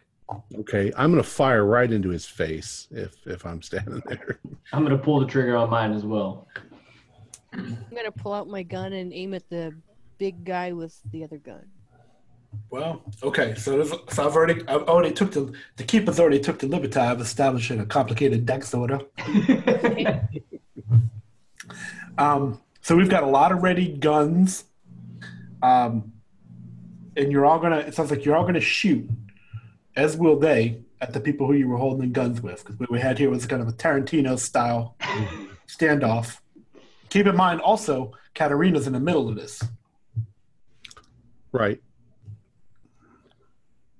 Did did I mention on my on my character sheet that I have flash powers? I can like run at super speeds and disarm everyone. Okay, I can't. All right, so here we go then. Um, uh, the snakes will go first because they have a dex of 90. And I mentioned Snakes go more snakes coming out the mausoleum. No, The snake. there it is. And my They dex. have, fir- they have first strike. All right, John Jerry, you have. We've got. We've got six people here, in, other than you. We've got four assailants who came from one direction. As best as you can tell, one of them has a shotgun. Uh, one of them hold, is holding like a like a piece of wood, like a not a stick, but almost like a a broken piece of board or something like that. The other two appear to be unarmed. We've got Gabriel Fazan holding a shotgun, um, and uh, and we've got uh, we've got Katerina. Uh, so John Jerry, you you're going to be up first. Okay, I had my eyes on the first group that came with so the big guy with the shotgun. Okay, you were specifically looking for somebody who was armed. So Yeah. let's say you've got your gun trained on him. Okay, You get you get a bonus die because he's uh, so big, and he'll get a penalty die to dodge because he's so big. I get a hard. I'm gonna roll to see if I can do better. Nope. You missed. Uh, no, I mean uh, uh, regular success. I mean hard success. Okay. Roll, roll damage. He is a, a hard target to miss. Seven points. All right. So you you actually give him like a gut shot, and he he screams. Um, he doesn't drop his gun, but he is shot. Seven points, you said. Mhm. All right. So he kind of staggers back a little bit, um, but he will shoot. Um, let's see. So again, all this happening at the same time. Rose, you're up. I'm gonna take a shot at the big guy with the gun. Okay. But I had my gun on. Uh, You get a, you get a bonus die. You're both shooting at the big guy. Cool. Yeah, I didn't. You have a bonus die, Rose. Take out the tank. first. 99. No, I'd say I did not make that. Okay. All right. Well, uh, so you're at, at- basically you shoot at, right after John Jerry shoots him. He staggers back. That's why you miss. You hear a ping as your bullet bounces off the uh, the stone tomb. Did you did you roll your bonus die too, Kim? All right. Um, I Katerina. suck at guns. Katerina goes next, and she actually reaches out and tries to dive onto Leon. Uh, as you had your gun trained on Gabriel, she's going to jump on, on you to try to protect him. What are you going to do as she lunges at you? I'm going to try to dodge. Okay. I got a 26. Okay. I got a 96, so um, that's a fail. Uh, so you're able to dodge out the way. As you do, as she lunge at you, she she kind of like hits uh, the side of the uh, mausoleum. Okay. All right. Uh, next up is uh, Chef. He is going to uh, eat uh, some strawberry jello in the hospital. It's quite tasty. Does he have to roll for that? No, no, delicious. But but what if the hospital is trying to kill him But with we'll, the nasty food? we'll find out. Okay. What if he asked for strawberry, but they brought him grape? Roll I'm allergic to grape. We'll roll up later. Um, so Leon, it is your turn.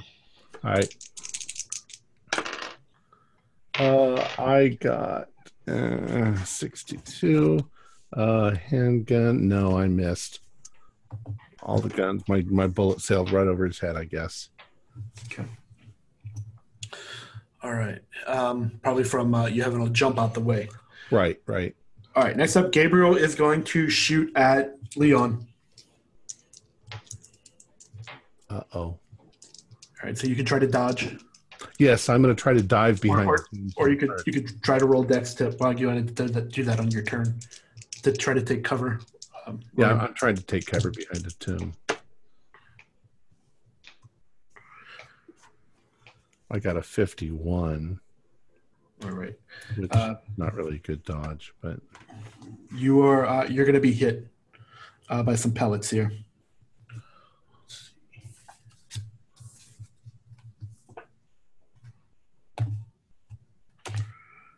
All right, you were hit for for five points of damage, ooh, and you're actually kind of hitting the side. So as you as you tried to go for cover, maybe around the side of the mausoleum, you're you're hitting the side. what constitutes a critical?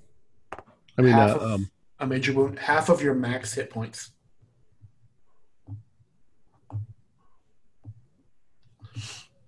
yep, I'm hit for critical. What's your max hit points? Well, my max is 10, Okay. but I was Roll. at I was at eight. Okay, so you have a major wound. Um, so you, what you'll do is roll, uh, make a Constitution roll to see if you stay conscious. And you, you were right on that, Jeff, last week. Uh, 34. I got 50 Constitution, so I'm I'm fine. Okay, so you're bleeding. Um, you feel really woozy just from some sudden blood loss and trauma. I, I curse in Portuguese. Stay conscious. All right. Um, let's see.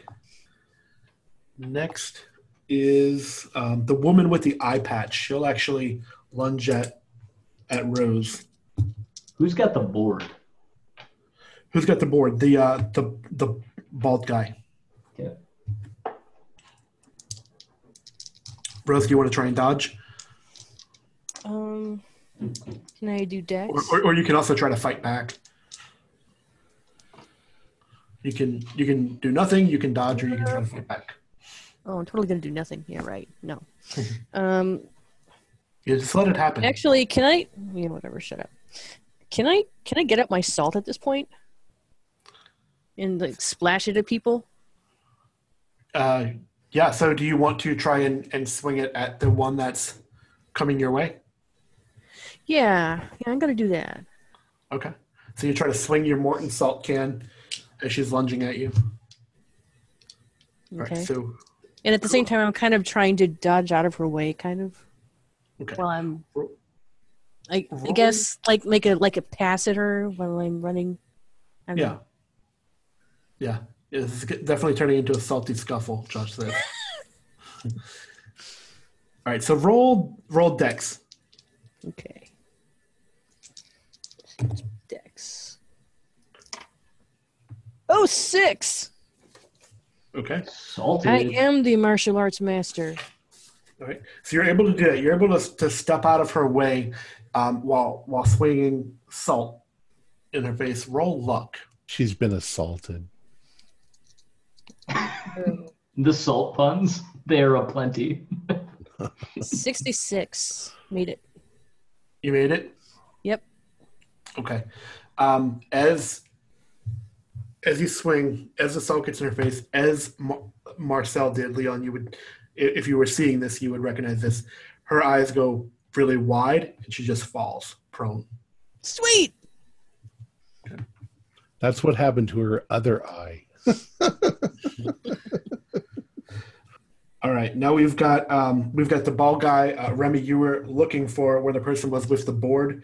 You're gonna find out really soon because he's gonna swing that board at you. Okay. What do you Uh, want to do as he's doing that? Do I have the opportunity to fire on him, or, or can I only dodge? You can uh, fight back or dodge. Okay, I'm gonna go ahead and fire my shotgun at him. Okay. All right. Go ahead and um, go ahead and roll firearms.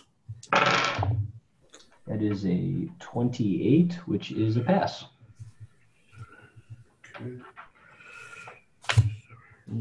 Okay, you hit him. So you can roll damage. I get uh, 1d10 plus 6, is what the Winchester says.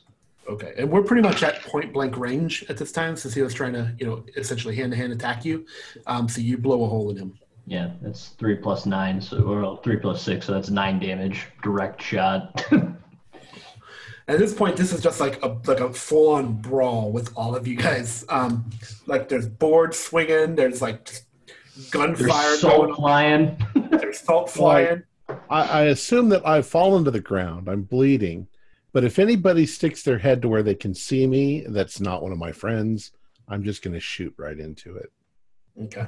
So yeah, this exploded just really quick. So just chaos is going on now. Just I mean, imagine like the, the, the cinematic of it, like blood flies everywhere, like painting the sides of the tombs. Um, it is pouring rain, which is like so. You, like now the blood is like streaming down the tombs and onto the ground, and and like thunder is going off. Um, so it's all it's all happening really really fast and, and pretty crazy. And my, my what's rushing through my mind is this is how I die. Yeah. Yeah. At least I you're didn't even get to have my first week of classes yet. Yeah, you're, you're thinking, I wonder uh, what was the deal with that kid, Walter Resnick. Oh, Walter. We barely knew you, buddy. Okay, Remy, it is now your turn. Okay, so I got I got the guy I blew a hole in, so I'm assuming he went down in front of me. Yep. So I'm gonna bring my gun back up and train it back on um, the 400 pound man and try and take a second shot. Okay. And again, you get a bonus die. And I'll get a penalty die since I'm already pretty wounded and I'm gonna have a really hard time. It's a 21. That's a hard pass for the bonus die. Okay. All right. So you hit him. You can go ahead and roll damage. So that is 11 total.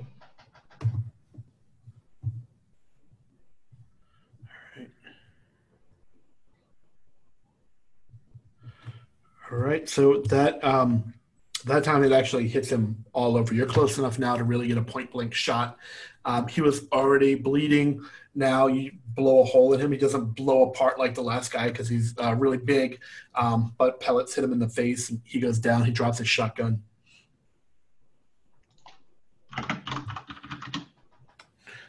All right. Um, we are back to John Jerry. He just shot my target. Uh, who would be my next target in view? The woman? No, she Um, dropped. Well, everybody's pretty close. The only one who's taken any kind of um, step to conceal themselves is Leon. So everybody else, if, if you think of the picture we screen shared a few minutes ago, we're like probably all within like ten feet of each other, um, just straight up brawling. Okay. Um, so you could potentially, depending on who you want to shoot at, you could be shooting into a crowd. Um, it, I believe, uh, and again, consider all this happened so quickly, but now Gabrielle is kind of following Leon, um, going to look around for where Leon went. Um, I'm gonna yell, shoot the bokor. yeah, Rose just is swinging salt around, and then uh, you see uh, uh, that Remy is just like a French American sniper, just dropping people. Uh, the real skinny guy. I'll go for him Okay. Because I I'm, I I heard I heard Leon yell about Bokor, but uh, I had my eye on the other group as they were approaching. Oh my gosh, ninety six.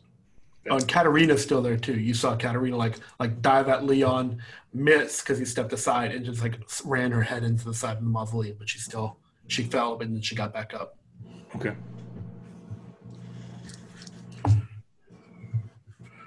Okay. The dodges here. I missed. So You missed. Okay.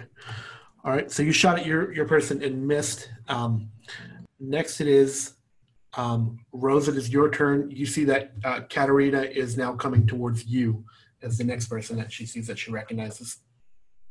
I'm going to fling salt at her, but I'm going to be doing it in a very regretful manner. Okay. Oh, cat, no! Slash. All right. Um, roll luck. Okay. 65, made it. You made it. Yep. Okay. Um, same with her. She um, she's coming at you. She also gets the salt. Um, eyes go big, falls prone. I'm going to cry a little bit as I move on to the next person. All right. Okay.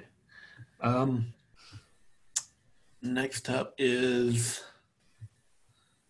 uh, Leon.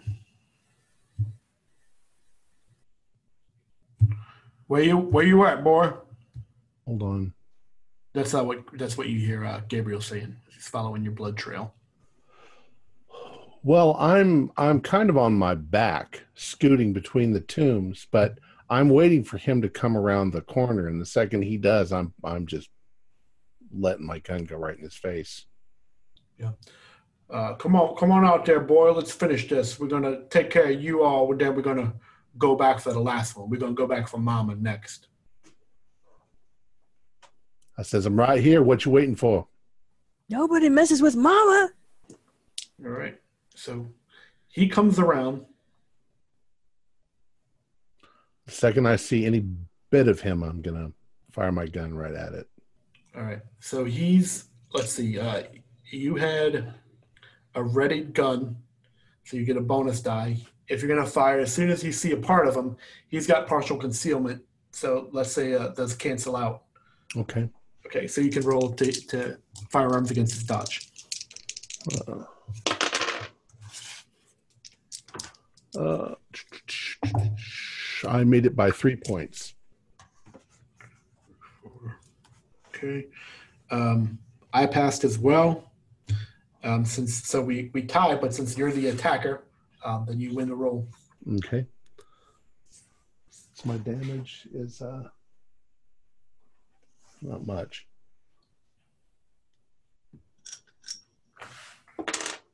Uh three points. Number three. Okay, so you hit him. If you think about him coming around, he's holding this shotgun. First thing you shoot at, and you gonna, are going to hit, are going to be his arm. Um, so you shoot him in the arm. He drops the shotgun and kind of stumbles down a little bit. Okay. He, he, he is an elderly man. All right. Okay. Um, all right. Let's see. Next up is um, we're going to go back to the zombies. We've got um, the eye patch. The woman with the eye patch is now going to go for John Jerry. I thought I salted her. She's yeah, she salted. Katerina salted. Oh, she's the first one you got. Yeah. And then you got Katerina. Okay, sorry. Uh, so we've got the uh, the ball guy. Then it's going to go for John Jerry, and this time he's going to swing the board at you. Do you want to try to fight back or dodge? Mm, I, I, I, if I'm not mistaken, I think I blew a hole in that guy. I think Yeah. that was the guy with the board. I got the guy with the board. I got the big guy. So the African American with no shirt on, Yep. I think is the last guy we got left. Okay. And I think. And Gabriel, yes, I'm Okay. sorry. Yep, you're right. So we've got the uh, uh, the African American guy with no shirt. He's just got, got like overalls on, but the the things that go over your shoulders like hanging down by his feet. okay, so he's the one that's coming after me then. Yep. Um. Yeah, I'm gonna try to fight back. And he's gonna he's gonna try and he's gonna swing at you like a punch. Okay. And I'll what are to you shoot. Okay. Man, I missed.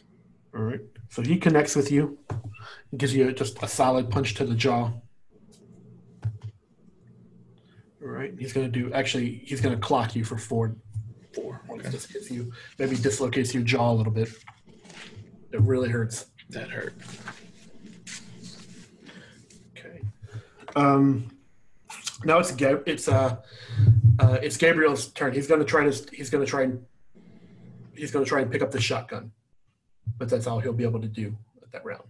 Can I try and kick it out from in where he is? Like as a counter move? Mm. Well, he's not a, he's not attacking you this round, so you wouldn't get a according to the rules. Um, but it would look cool, so I'll allow it. um, let's say roll. let's say roll dex. We'll make it an opposed dex roll, and I'm going to get a, a penalty die since I. Uh, I got 43 out of 50. All right. All right. I got a 19, so I was actually able to pick it up right as your foot comes out. I try to I try to do it and I just splash mud. Yeah, you splash mud, and, and actually there's blood in the mud too. Just from all the blood flying around. Remy, it's your turn. Okay. Um, so I'm in relatively close proximity to the guy that just hit John Jerry. Yes. Okay. Uh, so I'm not going to fire. Uh, they're too close. So I'm just going to try and uh, kind of run up behind him and just hit him with the butt of my rifle Okay. or shotgun. All right. He's fixated on trying to attack John Jerry, so he's not going to uh, try and counterattack. So just go ahead and uh, let's see if he passed the roll. Is it uh, brawl? Yeah. Okay, that is not going to hit. All right. So, So you- swing and miss. Yeah, well, you swing and it, it like hits him on the shoulder, but it doesn't deter him. It's pretty close quarters, so hard, so hard to miss unless you kind of slip as it's uh, continuing to. The water now, it, because it's raining so hard, uh, you notice the water isn't really draining. So now, what to make this even harder is you've got probably about a good two inches of standing water uh, on in in the in the cemetery. Okay, um, Rose. Gonna die of sepsis tomorrow. Um, I'm gonna try and salt that last guy. Okay. Uh, let's see. Um, you've got he's kind of on John Jerry. Remy is there trying to trying to hit him with the um, with the butt of his gun. Um, so are you just gonna kind of fling salt into the whole the whole crowd? Uh, I guess I'm gonna try and aim for his head. Okay.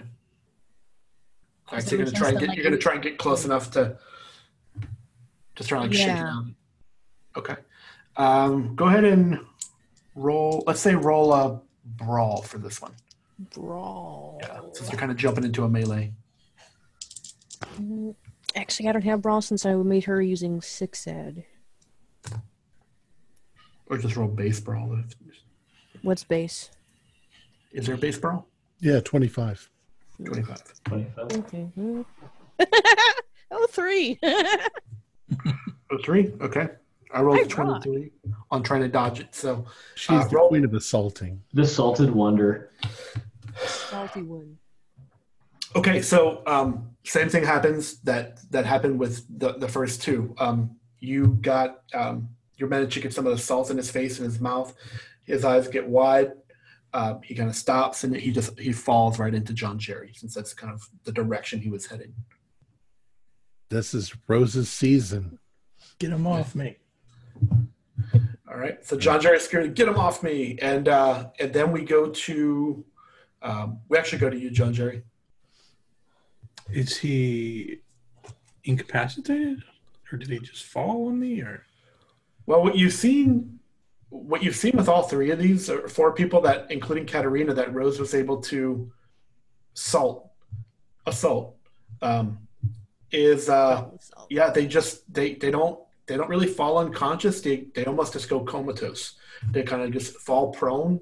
They're breathing. Their eyes are open, um, but they're like brain dead. okay, so They're, uh, they're definitely not moving or crawling around. All right, then I'll dismiss him as a threat, and then I'll turn to. I guess is Gabriel the only one standing now at this point? Yeah, so if you look over in the direction of, of Gabriel, what you see is um, like kind of him and Leon uh, almost like scrambling for the shotgun. You see Leon go out to try and kick it, um, but he kind of slips in the mud right there. And then uh, Gabriel's able to pick up the shotgun. I will yell, Gabriel, drop your gun. You're outnumbered.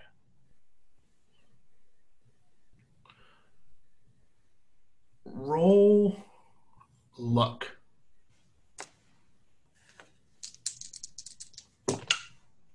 Yes, hard. You got you got hard luck. Um, hmm.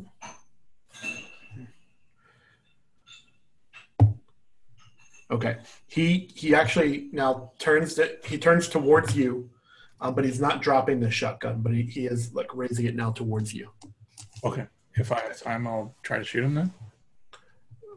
Um, Or it's up to you. I, I don't know if you want to count that as my move or not. let's let's say that was your move. Okay. Okay, so Leon, um, you have your life flashes in front of your eyes as you go to kick the shotgun away. Um, you slip in the in the muck. Gabriel is actually able to retrieve the shotgun, points it down at you for a coup de grace, um, and that's when you hear John Jerry yell, "Drop the shotgun!" And now he turns this way, Okay. a- and the moment that your life flashes before your eyes. And uh, as he turns like that, because I'm actually lying on the in the dirt and the muck, um, I just point my gun right up into his chest and fire. Okay. Since he's since he's turned, he's not going to be able to dodge because now his attention just shifted since he thought you were more or less prone to John Jerry. So go ahead and roll to hit. Uh, 18. 18 is that a regular? That- Um, let's see. No, that is a hard. Okay. So as he turns, you fire, you hit your mark, you hit him in the chest right right where you would want to hit someone in the chest if you're shooting at them. Mhm. Um, he screams and he falls. Okay. And I rolled a seven on damage. Okay. He screams and he falls and he's not moving. Thunder sounds again. And I, uh, oh, I forgot. I wanted to do this so bad. Uh, French is one of my best languages. I'm going to scream something filthy in French. You know, like, I don't know. There's some really filthy things you can say.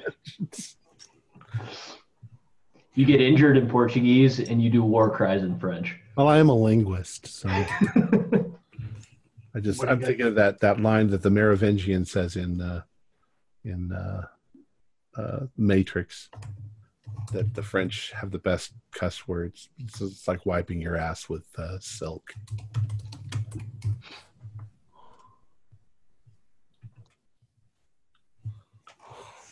Okay, so what are you guys doing? You you see you so John Jerry, you scream, he turns, as he puts a shotgun on you, all of a sudden you hear another report. hmm Gabriel's hit, he falls. You guys look around. No no one who's down is moving. Yep. Okay. No one's up. Guys, Um, I've been seriously injured. I'm gonna Okay. grab Gabriel's shotgun, get it away from him. I'm gonna go run over to Leon and try and help him to his feet. Um, and that, while I'm doing, as I'm running over there, I'm going to yell, "Somebody grab Katerina!" Oh yeah, Katerina's still. No, she's Salted. she's She's salted. salted. Apparently, laying in about two inches of water right now. Oh yeah. Um, that's right. She could drown just in two inches of water. Yeah, this is the Uh, makings of a flood. If there's well, we need to get help, and I'm not much in the the use for getting help, but has anybody come? I mean, surely people have heard gunshots in the cemetery and called the police. Well, all, all this probably happened in a span of about a minute, maybe, right? Right. Actually, is that a good spot to to break?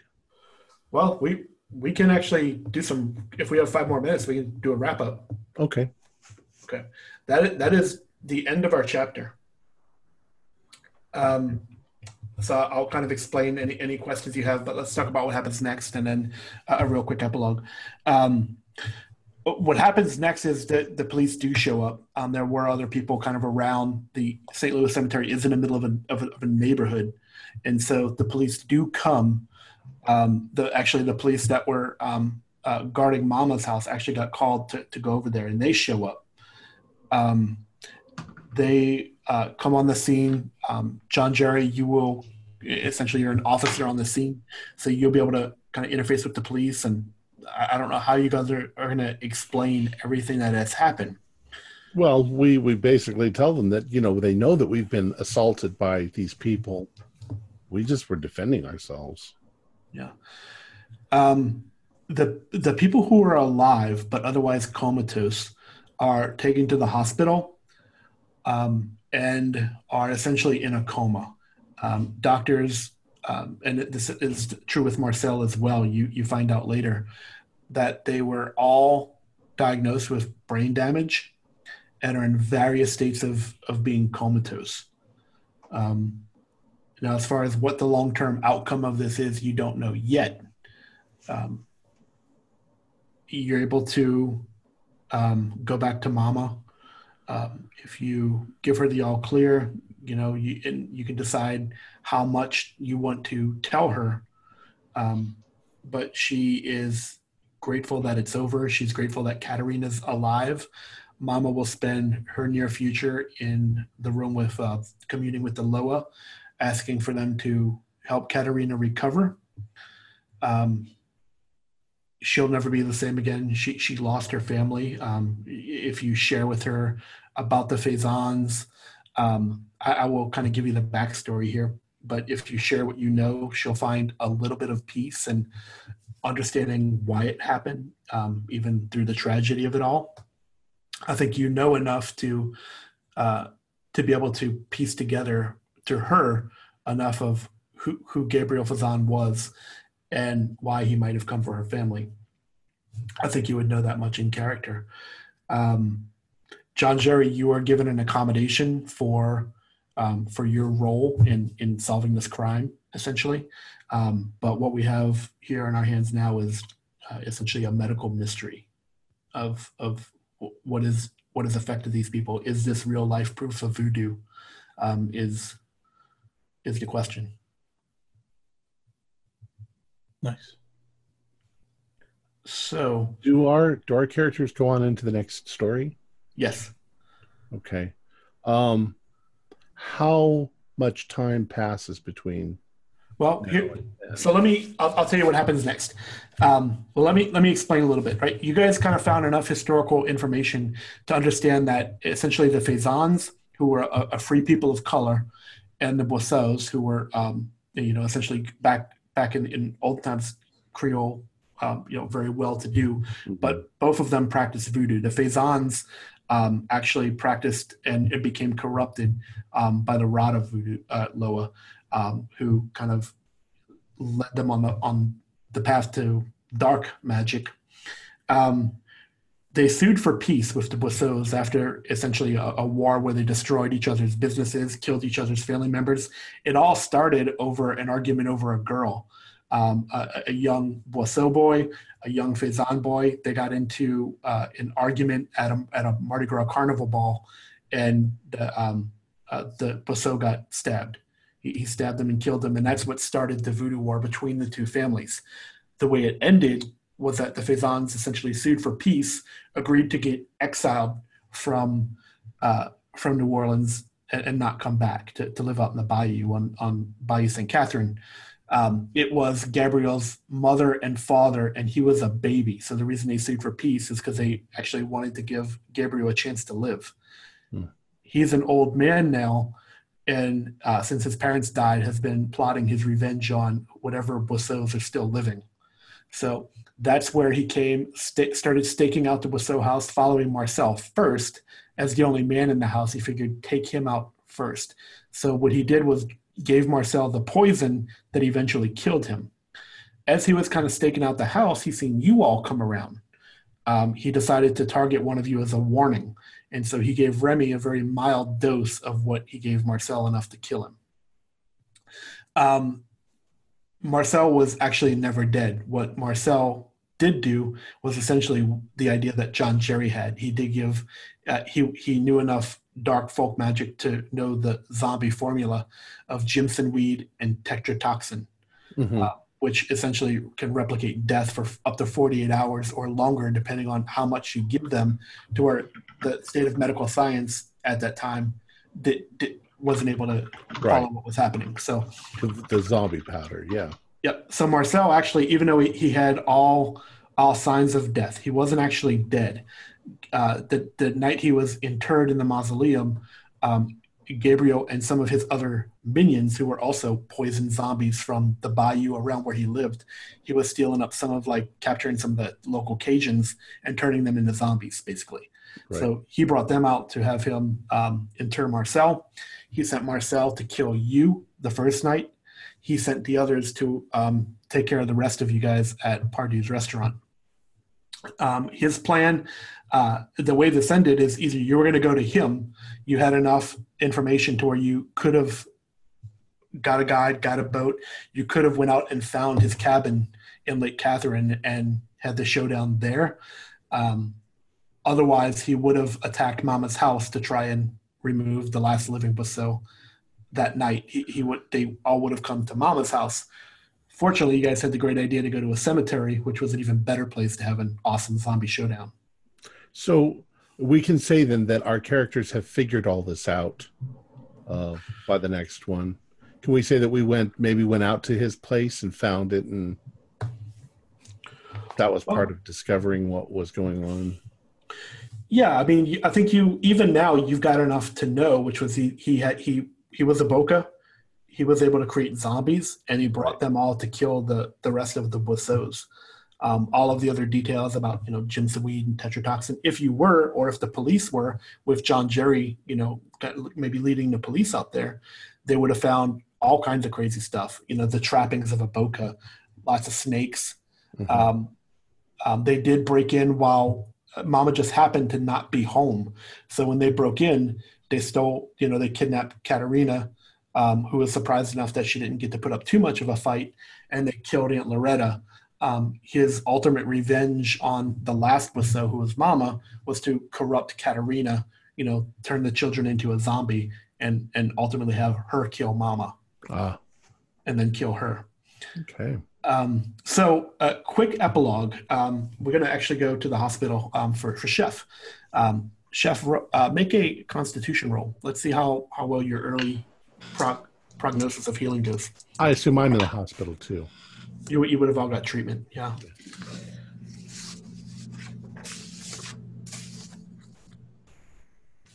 Uh, no, unfortunately, failed by 10 points. Okay. So you the doctor tells you you will heal, but you're going to struggle with this leg for the rest of your life. Mm-hmm. Okay. That got shot. Um, now people have been dropping off. When you know when you come to and you have that conversation with um, uh, with the doctor, uh, and, and, he leaves you alone, leaves you a tray of jello.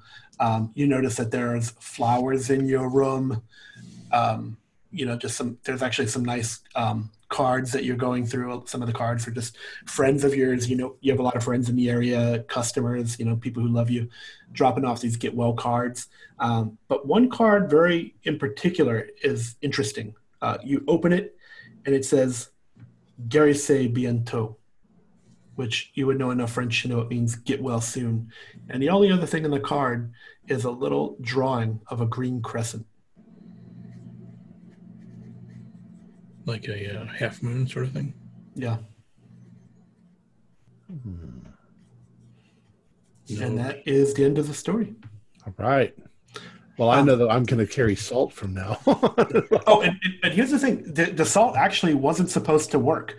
You pat the the salt is um, purely, and of course this is this is out of character, so you wouldn't know this going forward. But the salt is purely uh, the power of suggestion. Ultimately, everything that's ha- that's created the zombies, most of it has to do with the power of suggestion. Since everybody grows up in a culture, like like a couple of you guys said, believing in this, a big part of the control that the the the mental part of being a zombie in this way, not the physical part, but the mental, is just the power of suggestion.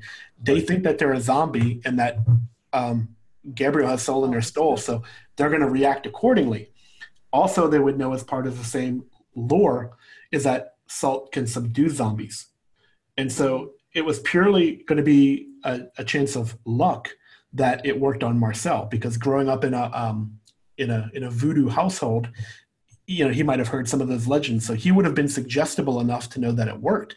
Uh, Kim, the first time you did it and your luck worked, I was like, well, I guess this just works actually on, on Gabriel's band of zombies. So, um, but I, I didn't think that. I thought it would be a twist if somebody tried it, um, but I, I didn't think it would actually work to stop the zombies. I thought it would just be a, a great thing of attacking with the salt, and then at the very last second, when it's too late, you realize this ain't going to work. oh, So, jeez. but it was purely good good luck rolls on on the first couple of those that you guys did that actually caused that to work. Cool. Um, Lucky dice. That's that's interesting, and it fits in really nicely with the narrative because even like when Jeff was explaining his theory about you know Marcel not actually being dead, I was like, but how if he's not actually being controlled as a zombie is that working? The whole power of suggestion thing totally makes sense, so it fits perfect in the narrative. Yeah. yeah. All right. Well, So- shall I finish this up? Yeah, and, and to answer your question from earlier, the the next our next session, we're gonna we're gonna jump forward in time, but not not very long, maybe a couple months. Okay. So I'll be in the middle of classes uh, or getting ready for Christmas vacation or something. All right. Our players included Joshua Hoot, Kim Smeltzer, Jeff Wilkins, Greg Malcolm, and myself with Kurt LeBlanc as the keeper of the secrets. The music we're using for this campaign is Save My Soul by Big Bad Voodoo Daddy. Uh, they were kind enough to give us permission to use it. I have uh, put a link to their YouTube channel in the description below. We're currently producing four shows a week with music and sound effects added in post production in order to create a richer listener experience. We provide audio only versions of our shows free for you to download from Podbean or iTunes. Patrons of our show can enjoy recordings of our pre and post game conversations when we first publish them.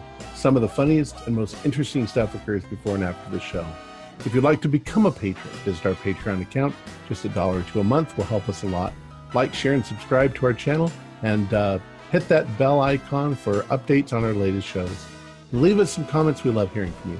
This is Tom Rayleigh, together with all the members of our gaming club, inviting you to journey with us once again into the darkness for another adventure into the universe of H.P. Lovecraft and the Call of Cthulhu role playing game. Until next time, good luck and good gaming.